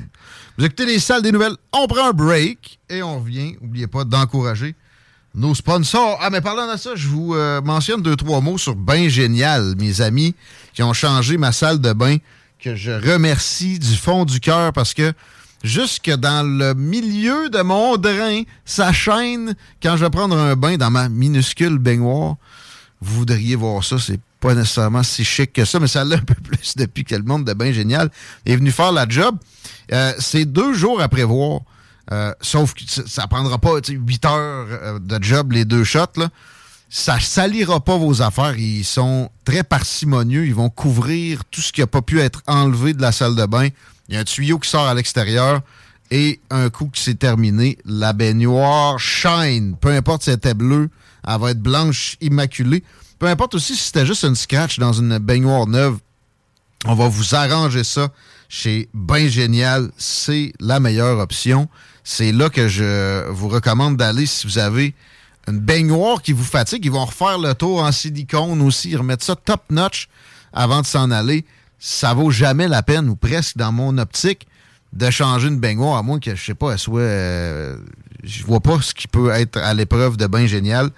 Et euh, pour les, les contacter pour l'émaillage de votre bain, c'est émaillagebaingénial.com. Simple de même. Bingo Radio! Contrez l'inflation avec le meilleur fun des dimanches après-midi. Chico donne 3000 pièces et plein de cadeaux. Tous les dimanches, 15h. Détails et points de vente au 969fm.ca, section Bingo. Instagram, TikTok. CJMD, le 96.9 à Lévis.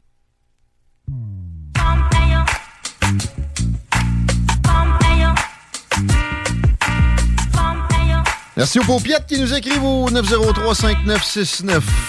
L'Alternative Radio, c'est la meilleure façon de nous contacter. Il y a toujours la page des émissions, la page de la station. 24 000 quelques centaines de followers. Allez liker ça. Pour les infos sur le bingo le dimanche, ça passe beaucoup par la page. D'ailleurs, il y aura des concours aussi, carrément, pour gagner avec des partages via la page de CGMD 96.9. Allez-y, allègrement, on a moins 3 degrés présentement sur Lévis. Plus frais que ce qu'on nous avait dit. La nuit sera froide, carrément, moins 14.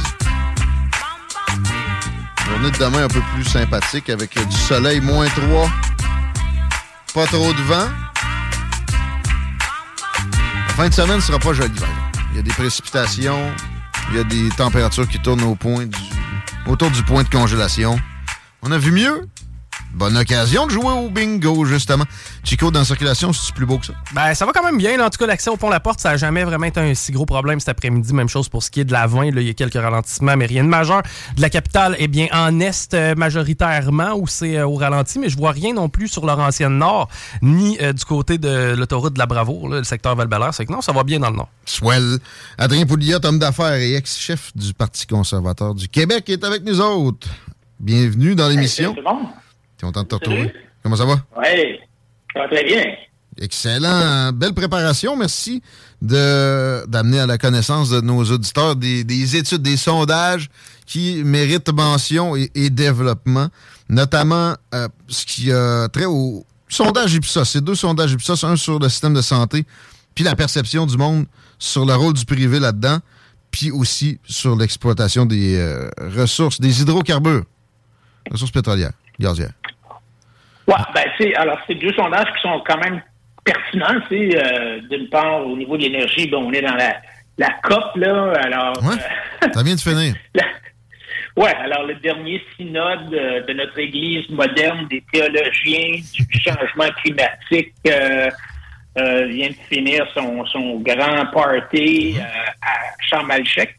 En passant, je ne sais pas si tu connais Chamalchek en Égypte, mais euh, Je c'est place, hein. je m'en suis fait parler. euh, tantôt, Rénal Duberger nous disait qu'il y avait un club med là avant, puis que c'était euh, une des plus belles places pour faire de la plage. On aime ça, les Québécois, de la Ouais, plage. vais la plonger. En tout cas, belle place, c'est c'est des changes. Alors, je sais pas combien, j'ai vu une, euh, je sais pas combien il y avait de jets privés, là, euh, qui sont ramassés là. Le stationnement était plein. Euh, stationnement était plein. Alors, euh, donc, euh, au niveau de, euh, du sondage qui a été fait par Ipsos, euh, ben, c'est des- c'est bon, c'est des sondages quand même assez sérieux, là, tu sais, 1200 à peu près, euh, 1100, 1200 personnes questionnées. Donc, euh, ça donne des résultats qui sont précis à plus ou moins 3 points de pourcentage. là. Euh, et puis, il y en a eu plusieurs. Euh, Ipsos en fait régulièrement là-dessus. Et euh, bah, la première chose, c'est que euh, la moitié des Québécois, en fait un peu plus que la moitié des Québécois, sont favorables à l'exploitation des ressources pétrolières du Québec. Oh! Qui est quand même intéressant. Euh, puis ça, c'est une bonne hausse, euh, une hausse significative de 11 points par rapport à, à 2021. Oh, ouais. OK. Bon, euh, les problèmes en Europe de l'Est ou en Europe tout court font leur chemin dans les- l'esprit collectif. OK. Ben, je pense que oui, je pense que c'est ça. euh, euh, on a vu, là, euh, l'Europe, c'est capoté, là. Je veux dire, tu sais, moi, j'ai j'ai des cousines, ma femme a des cousines en France, là, puis tu regardes ce qui se passe là-bas, c'est c'est des alimentations. Ben, même ici, euh, je sais pas si toi, tu chauffes, moi, je chauffe au pétrole. Non? ben, sapristi, euh, j'ai une fournaise à l'huile, là. OK. Ben, sapristi, c'est c'est deux, le prix est double, le double de l'an passé. Hein? Carrément, là. Voyons, toi.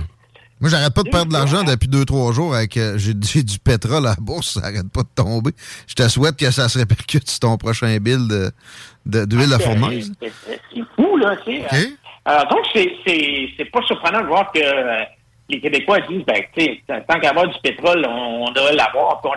parce que de toute façon, bon, je comprends, qu'il y en a qui veulent la transition euh, est énergétique. OK, peut-être, mais tu sais, c'est- c'est 20 ans, 30 ans, d'ici ce temps-là, là, est-ce qu'on importe notre pétrole de, euh, euh, de de juridiction, disons, dont la démocratie n'est pas nécessairement la, la principale préoccupation, tu sais, euh, l'Arabie saoudite, euh, euh, puis On laisse les, choses.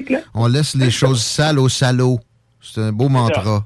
Bien intelligent. Alors donc, c'est ça. 6 Canadiens sur 10 favorables à l'augmentation des mesures incitatives pour favoriser la séquestration de carbone pour s'aligner avec euh, celle du gouvernement américain. Euh, 8, Québécois sur 10 préfèrent importer le pétrole de l'Ouest canadien plutôt que de le prendre des États-Unis ou d'ailleurs. Ah! Ça, euh, ah ouais. C'est les 2 Tant sur qu'à 10, moi. C'est qui les 2 sur 10? Comment? Vous voulez, vous voulez vraiment, vous aimez mieux l'importer, là. J'ai déjà lu que c'était pas souvent, bon, nécessairement moins polluant, un ou l'autre, parce que des fois, bon, euh, le pétrole canadien, pour le, le- le sortir, c'est vraiment plus de GES. Alors, le transporter, le- le- si on le prend à un autre endroit, ça accote pas nécessairement les GES par, mettons, par baril ou par litre, là. Mais pensons-y deux secondes. L'argent qu'on fait, on peut la mettre dans des choses, des avancées écologiques. Ça devrait être apporté de 10 sur 10, ce- ce raisonnement-là. Mais non. OK. Ben oui, c'est ça. Ben, d'ailleurs, C'est ça qu'ils ont fait en Norvège. Tu sais, euh, ils, ont, euh, ils ont exploité leur pétrole et ça leur a permis d'accélérer la transition énergétique. On sait que la Norvège, c'est là où il y a le plus de voitures électriques. Et, et ce, que les, ce que les Canadiens disent, c'est que le pétrole est le moyen le plus sécuritaire pour transporter le pétrole. C'est une grosse hausse par rapport à 2021, une hausse de 10 points. Alors donc, euh, le pipeline, c'est euh, c'est à 57% le train, c'est à 8 Bon. puis camion citerne à 10% Donc, euh, de toute évidence, le, le, malgré ce que euh, euh, nos grands verdoyants nous disent, le pipeline, ça demeure la, façon la plus sécuritaire de transporter le pétrole selon, selon les, les Canadiens. Et là, avec la guerre dont on parlait tantôt, euh, 6 Québécois sur 10 pensent que le Québec devrait exploiter son potentiel en gaz naturel pour l'exporter vers l'Europe et réduire la dépendance de l'Europe au gaz russe. Évidemment, ça se fait pas tout de suite, tu sais, mais l'exploitation du gaz naturel, là, ça fait des années, puis des années, puis des années qu'on en parle. Et si on avait donné l'autorisation il y a 20 ans, ben là, on en exploiterait euh, du gaz naturel. Parce que faut comprendre que le gaz naturel au Québec, là, tout ce qu'on utilise comme gaz naturel, il est tout importé. Il est importé de Pennsylvanie, en pipeline. OK? Alors, tant qu'elle l'a importé, tu sais, pourquoi pas prendre celui qui est en dessous de nos pieds, là? Non, non, mais l'argent, c'est sale aussi. Fait qu'il faut le laisser aux Américains, voyons. Mais euh, il y, a- eu ici des, tentatives juste de, passer un pipeline pour ça. Même pas l'exploiter. Puis moi, je connaissais le traité, le tracé du pipeline, puis je m'étais retrouvé d'une place où je savais qu'il allait pas passer. Puis je voyais partout des pancartes non au pipeline. Tu sais, la logique dans ce genre de, de réflexion-là. Souvent est évacué, mais le sondage que tu m'amènes est quand même assez rafraîchissant euh, à certains égards. Ouais, puis là, euh, on parle du gaz naturel, mais plus spécifiquement, euh, c'est la moitié des Canadiens qui veulent que le gouvernement revienne sur cette décision et approuve le projet GNL. Euh, c'est quand même, euh, et alors c'est 49% au Canada, 53 au Québec. Oh! ah ouais, on surpasse les autres Canadiens. Ça, je suis impressionné. Ah, ouais. C'est un peu, c'est un peu désolant ou décourageant parce que bon, justement, là, on avait euh, avec la COP, là, le, le- le ministre Fitzgibbon a répété, réitéré que non, non, c'est mort, c'est mort, euh, il n'y en a pas question, euh, c'est fini, c'est fini tout ça.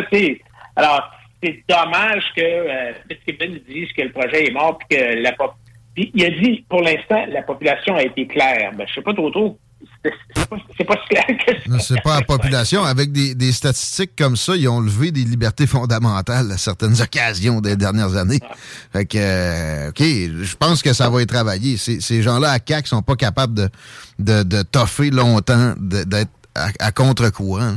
Alors, ça va, euh, ça va peut-être faire bouger dans le bon sens, éventuellement. Puis un gars comme Pierre Fitzgibbon, je peux pas croire qu'il il est dans le 47% non plus inversé où pour eux, c'est donc à mettre aux poubelles euh, cette manne-là potentielle avec euh, GNL Saguenay. Ben, tu sais, les, sondages, euh, ça a un certain poids. C'est sûr que si tu as, en plus du sondage, si tu as un ou des partis d'opposition qui sautent sur ça, puis en- l'amènent à l'Assemblée nationale, ça a plus de poids. Je vais donner l'exemple, l'exemple du sondage sur la santé. Alors, Ipsos a fait aussi un sondage sur la santé. Un autre sondage, là, 1000, euh, 1174 résidents, donc euh, précis à plus ou moins 3, points de pourcentage. Et là, Guillaume, moi, ça fait, ça doit être le 20e sondage sur la santé que je vois là, depuis 20 ans. Là. Euh, Il y en a un qui sort à chaque année. Mais là, tu as remarqué, hein, pendant la campagne électorale, euh, là, oups, la CAQ a dit Ah, mais là, peut-être qu'on va euh, songer à avoir deux hôpitaux privés. On va faire des projets pilotes. Mais pourquoi? C'est parce que Éric en a parlé. tu sais, C'est c'est parce que les sondages, ça fait 20 ans qu'on sait que le Québec est la province qui veut le plus, parmi toutes les provinces du Canada, là, c'est les Québécois, c'est le Québec où on veut le plus une plus grande application du privé en santé. Oh, dans la population, ça fait si longtemps que ça. tu- là, tu m'en apprends. Je suis... Ah ouais, non, Non, ça fait longtemps, longtemps, longtemps. là. Euh, bon, alors, le sondage nous dit quoi? Ben, grosse surprise, la satisfaction avec le système de santé a vraiment planté depuis un an. Euh, les Canadiens euh, étaient satisfaits à 66% l'an passé, là, ça a baissé à 50 donc, une grosse baisse. Et euh, le taux d'insatisfaction euh, au Québec est à 52 Euh, donc, on est, euh, après les provinces atlantiques, le, le- le taux de, le plus grand taux d'insatisfaction. Et euh, une pluralité de Québécois, de Canadiens, pensent que tout l'argent qui a été dépensé en santé depuis 10 ans, ça n'a donné aucun effet. Répète-moi le chiffre. S'il te plaît. alors, 38 des Canadiens pensent que tout cet argent-là, depuis 10 ans, là, ça n'a eu aucun effet. En fait, 38% des Canadiens ont compris comment ça marche. T'as bien beau amener une brouette de cash après l'autre, c'est- pas gage de fonctionnement optimal, mais au contraire. Ah, wow, OK, c'est déjà ça de, de gagner. Mais, Alors, pour le privé, euh, donc, au, au Canada, c'est la moitié, puis au Québec, c'est 67 Hein? des 67% des Québécois sont d'accord pour un accès accru aux soins de, de santé privés. Eh ben. Quand même, tu sais, c'est quand même. c'est- pourquoi? C'est vraiment parce que c'est ici où euh, les, les, tu sais, les, les files d'attente sont, sont les pires.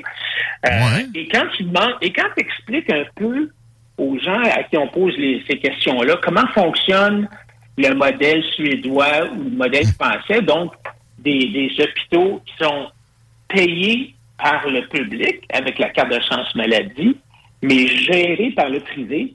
Là, tu as 8 Canadiens sur 10 qui n'étaient pas au courant, euh, qui sont pas au courant de, de- de- comment ça fonctionne là-bas, mais quand tu leur expliques finalement, euh, tu as deux, t'as deux tiers des Canadiens qui sont d'avis que le système de santé devrait suivre ce modèle-là, le modèle français, suédois. Et euh, au Québec, c'est encore plus élevé. Tu as, 7 Québécois sur 10 qui disent Wow, ça a bien du bon sens de faire gérer les hôpitaux par le privé tant que tant et aussi longtemps que la carte soleil continue à marcher. Je ne veux pas utiliser ma carte de crédit. ça m'impressionne parce que j'ai tu sais, j'ai eu des fois des, des moments de, de baisse de confiance envers mon peuple, puis je l'ai vu fonctionner aux épouvantails souvent. Puis quand il est question de privé en santé, c'est des épouvantails automatiques. Le gars a essayé. Vous voulez que le monde prenne notre carte de crédit pour payer, gna, gna, gna. Puis- Paul Saint-Pierre Pamondon qui dit le privé en santé, ben c'est les, c'est les agences d'infirmières, alors que c'est bien la seule place où on n'aurait pas dû l'autoriser, puis c'est là qu'on l'a mis. Euh, c'est que 70 des Québécois passent au- au- au-dessus de ce, ce genre de, de réflexion simpliste-là. C'est réjouissant, pas à peu près. Et, et, et 84 des, des, des Québécois disent que le système de santé provincial est trop bureaucratique. Ça, tu vas me dire, c'est pas surprenant, mais c'est quand même une augmentation de 6 points. Euh, c'est une augmentation, encore une fois, par rapport à, euh, au sondage précédent. Sais, tu sais, M. Dubé, le ministre Dubé, là, moi, je pense que c'est un gars qui vient du privé, c'est un gars qui est compétent, tout ça, mais, mais s'il pense vraiment que c'est avec un tableau de bord qu'il va être capable de régler les problèmes, il se trompe. Sais, la seule façon de faire bouger cette énorme machine-là, c'est de c'est qu'elle se sente menacée par la concurrence du privé. Ah, c'est c'est une petite révolution que ça prend, puis ça, ça en serait une. Bon, euh, il- il- lui, il doit vouloir peut-être aller en ce sens-là, mais comme tous les ministres de la Santé, il est pris qu'un premier ministre qui a comme première préoccupation une réélection. Je, je- je me rappelle, de- j'avais des jasettes régulières avec, avec Gaétan Barrette, et puis on, on- on passait en revue ensemble chaque, chacune de ses, ses- ses avancées, parce que moi, je le vois encore comme ça. Mais c'est c'est que Philippe Couillard, à un moment donné, il a vu des sondages, il a dit, ben là, ça me fait du tort, les infirmières, le monde aime ça. Euh, ça, va, ça va me faire perdre tel, tel comté. On arrête tout, c'est tout.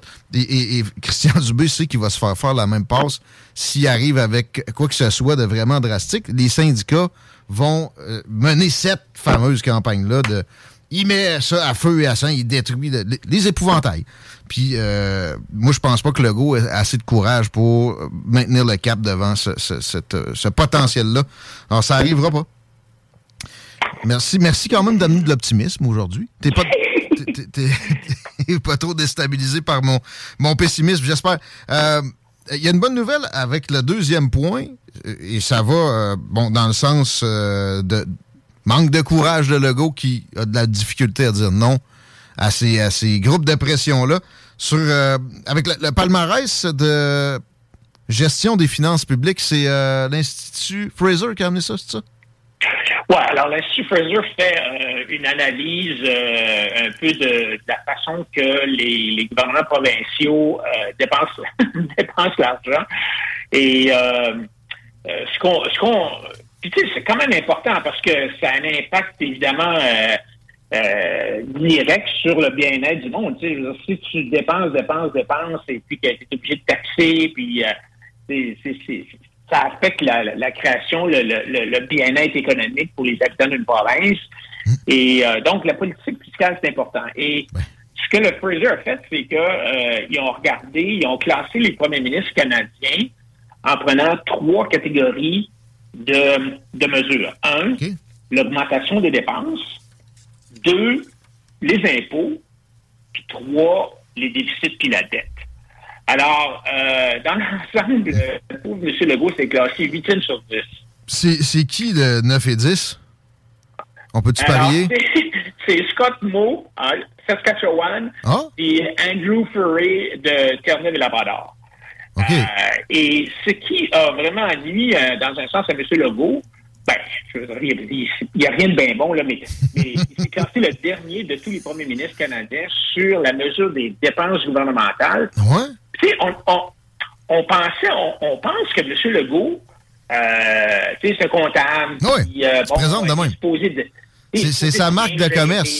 euh, Bon gestionnaire. C'est sa marque de commerce. la- L'apparent bon gestionnaire qui dépensera pas une scène de plus que ce qui est possible. c'est le contraire, là, on le voit. Dans les grandes provinces, il, il est au fond du baril. Hein, Ça, c'est- bien surprenant parce que, tu sais, on a. Il y a, il y a- il y a cette image-là, Hein? je sais pas comment est-ce qu'il a fait, mais y a, on a l'image de François Legault que l'économie, c'est important, la bonne gestion, je suis un comptable, tout ça. Ben, quand on regarde le- les dépenses gouvernementales, Legault arrive dixième sur 10, OK, parce que les dépenses gouvernementales ont augmenté beaucoup plus vite que l'inflation, Ah la croissance de la population. Dernier. Euh, au niveau des, euh, des impôts, euh, il a planté euh, surtout au niveau des impôts personnels. Euh, il, euh, alors donc, il- vraiment au niveau des impôts personnels, euh, écoute, le Québec, on le sait, là, euh, il y a un taux d'impôt personnel les plus élevés au Canada. Donc, euh, il a planté là. Ouais. Et Non, mais hey, il nous donne des chèques de 500 pièces. Ça, c'est bon. voilà. qui ont coûté 1000 pièces juste pour le, le traitement, que ça nous revienne dans les poches. Ah. Et pour le déficit, ben, euh, euh, est pas, pas fort non plus. Là, tu sais, euh, il arrive euh, quand même, il arrive à peu près en, milieu de peloton. Puis ce qui le sauve, Legault, c'est la, le fonds des générations. tu sais, Parce que le fonds des générations, il faut comprendre que c'est de l'argent que le gouvernement n'est pas capable de mettre sa main dessus parce que c'est des, c'est des redevances euh, qu'on paye, qui sont payées sur l'eau et l'électricité, qui sont versées par Hydro directement dans un pot euh, Dans le CELI. peut pas toucher. Dans le CELI. Alors, euh, ouais, donc, euh, c'est sûr que si le gouvernement est capable de toucher, euh, ça ne serait pas ça. Il a passé proche, là. Il n'y a pas, y a pas eu une promesse en ce sens-là dans la campagne, lui, là? Ouais. Il va finir par le faire, pareil. Donc, il a, il a promis qu'il mettrait fin à. ben, il ne mettra pas fin au Fonds des générations, mais il va changer la loi qui a créé le Fonds des générations pour dorénavant euh, que ces redevances-là aient pu, euh, euh, soient plus obligatoirement dirigées en remboursement de la dette, mais puissent servir à euh, ben, justement payer un chèque de, de 500 pièces ou de 2000 pièces pour les là. C'est ça. Ouais. Fait que, euh, écoute, on, on est optimiste en ce sens qu'au moins on, on- comprend. Les, les- les faits se présentent à notre connaissance. On, est là aussi pour euh, que le plus grand nombre possible puisse avoir accès à ça. À court terme, on est pogné qu'eux autres euh, quand même jusqu'au prochain mandat. Peut-être qu'on peut les, les influencer parce que oui, ils regardent les, les sondages et on va essayer de continuer à influencer ça. Ensemble, Adrien, c'est toujours sympathique de jaser. On te suit sur les réseaux sociaux. Plaisir. On te retrouve. plaisir de vous parler. On te retrouve dans deux semaines. Merci, Adrien Pouliot, mesdames, messieurs, ex-chef du Parti conservateur. On va s'arrêter dans deux instants, juste le temps que Chico se prononce. sûr. La terminaison du bloc, c'est à toi le, le mot de la fin. Euh, ben, je peux t'annoncer que Ryan Reeves a été échangé des Rangers de New York au Wild du Minnesota. C'est qui ce gars-là? C'est un gars qui met ses gants à terre pour taper sa gueule des autres. D'après moi, tu l'aimerais. Ah oui, oui, je l'aime pareil. Même Mhm. je le connais pas. On s'arrête. La seule. La nouvelle application de CJMD est bien dispo maintenant sur Google Play et Apple Store. L'appli CJMD est là pour toi. Podcast, écoute en direct, extrait, etc. Perds pas de vue, le média en montée au Québec. Load l'appli CJMD sur Google. T'attends, Hugo Strong est à Lévis. La seule station hip-hop au Québec. That's it. CJMD. I like the way you work it. Dîne en cinq jours après la prise de mesure. L'alternative radio.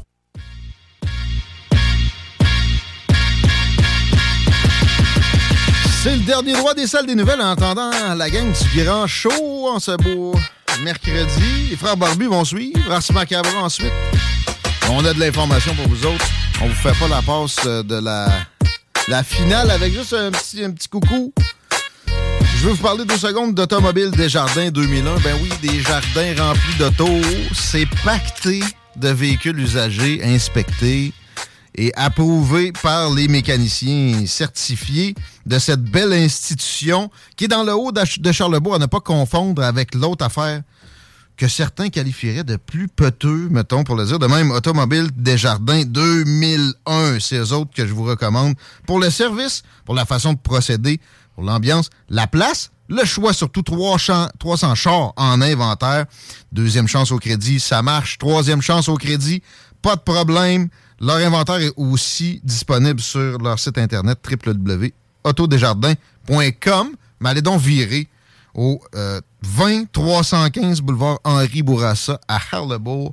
Ça vaut la peine, garanti, c'est des mieux lotis en termes de véhicules usagés. La grande région de Québec, Automobile Desjardins 2001. Euh, Comment ça va dans le circuit, Chico? Ben, ça va bien, sauf dans, en fait, dans quatre secteurs là, où je t'ai euh, mentionné un peu plus tôt euh, cet après-midi. C'est-à-dire la 20 direction ouest, léger ralentissement à la hauteur de chemin des îles, le pont La Porte, encore une fois, bizarrement, on ralentit à cette heure-ci, mais euh, l'accès est pas si mal. Robert Bourassa, direction nord, on va en parler au passé dans quelques minutes. Et la capitale en est, vraiment seulement le secteur entre Duberger et Vanier. Au présent, on pense à la Société de réadaptation et d'intégration communautaire. Et on a la directrice avec nous, Émilie Larocque, est au bout du fil. Bienvenue dans les salles des nouvelles. Merci d'être là. Merci. Félicitations pour l'implication. Euh, Est-ce que c'est bien le, le bon titre, directrice de, du SRIC? Oui, directrice générale de, de l'Afrique, oui. La SRIC, parlons-en de cette euh, organisation-là qui est euh, bien implantée à Lévis, qui malheureusement n'est pas nécessairement connue de tout un chacun. Qu'est-ce qu'on, à quoi on œuvre? Oui, effectivement. Dans le fond, l'Afrique détient deux maisons d'hébergement. C'est de l'hébergement supervisé euh, euh, qu'on offre comme service. Il y a deux ressources, une à Saint-Romuald et une à Lévis. Celle à Lévis, c'est de l'hébergement temporaire, euh, transitoire en santé mentale. Donc, c'est c'est des appartements supervisés, des gens qui viennent chez nous pour euh, maximiser leur potentiel d'autonomie euh, en ben, résidentiel. On travaille vraiment l'autonomie pour les gens qui ont des problèmes de santé mentale. là. Donc, ils peuvent rester euh, quelques mois et être fin prêt, là, euh, en tout cas, participer un petit peu plus à la vie quotidienne, puis maximiser aussi le l'apprentissage de la routine, d'une routine de vie saine. C'est un petit peu ça qu'on fait à la maison tous les ans. Vous aider à remettre des parcours dans peut-être un chemin plus, plus droit à bien des, des, des occasions, si je peux me permettre de le dire comme ça. Puis, bon, j'ai déjà entendu la comparaison avec, tu sais, c'est l'Aube-Rivière de, de Lévis. Est-ce que c'est valable euh, pour toi, Émilie? Ben non, pas tout à fait. La maison sous les arbres, c'est vraiment à part. Peut-être que la comparaison se faisait avec la maison des Hauts-Bois, qui est à Saint-Romuald. Euh, c'est de l'hébergement de crise, effectivement, qu'on fait à la maison des Hauts-Bois, de l'hébergement temporaire. Euh, plus temporaire qu'à la maison les arbres, c'est pas du tout la même chose. Donc, c'est cinq jours ouvrables. C'est con- 30 jours ouvrables? C'est ça que je comprends? C'est cinq jours ouvrables. Cinq. Les gens restent là peu de temps.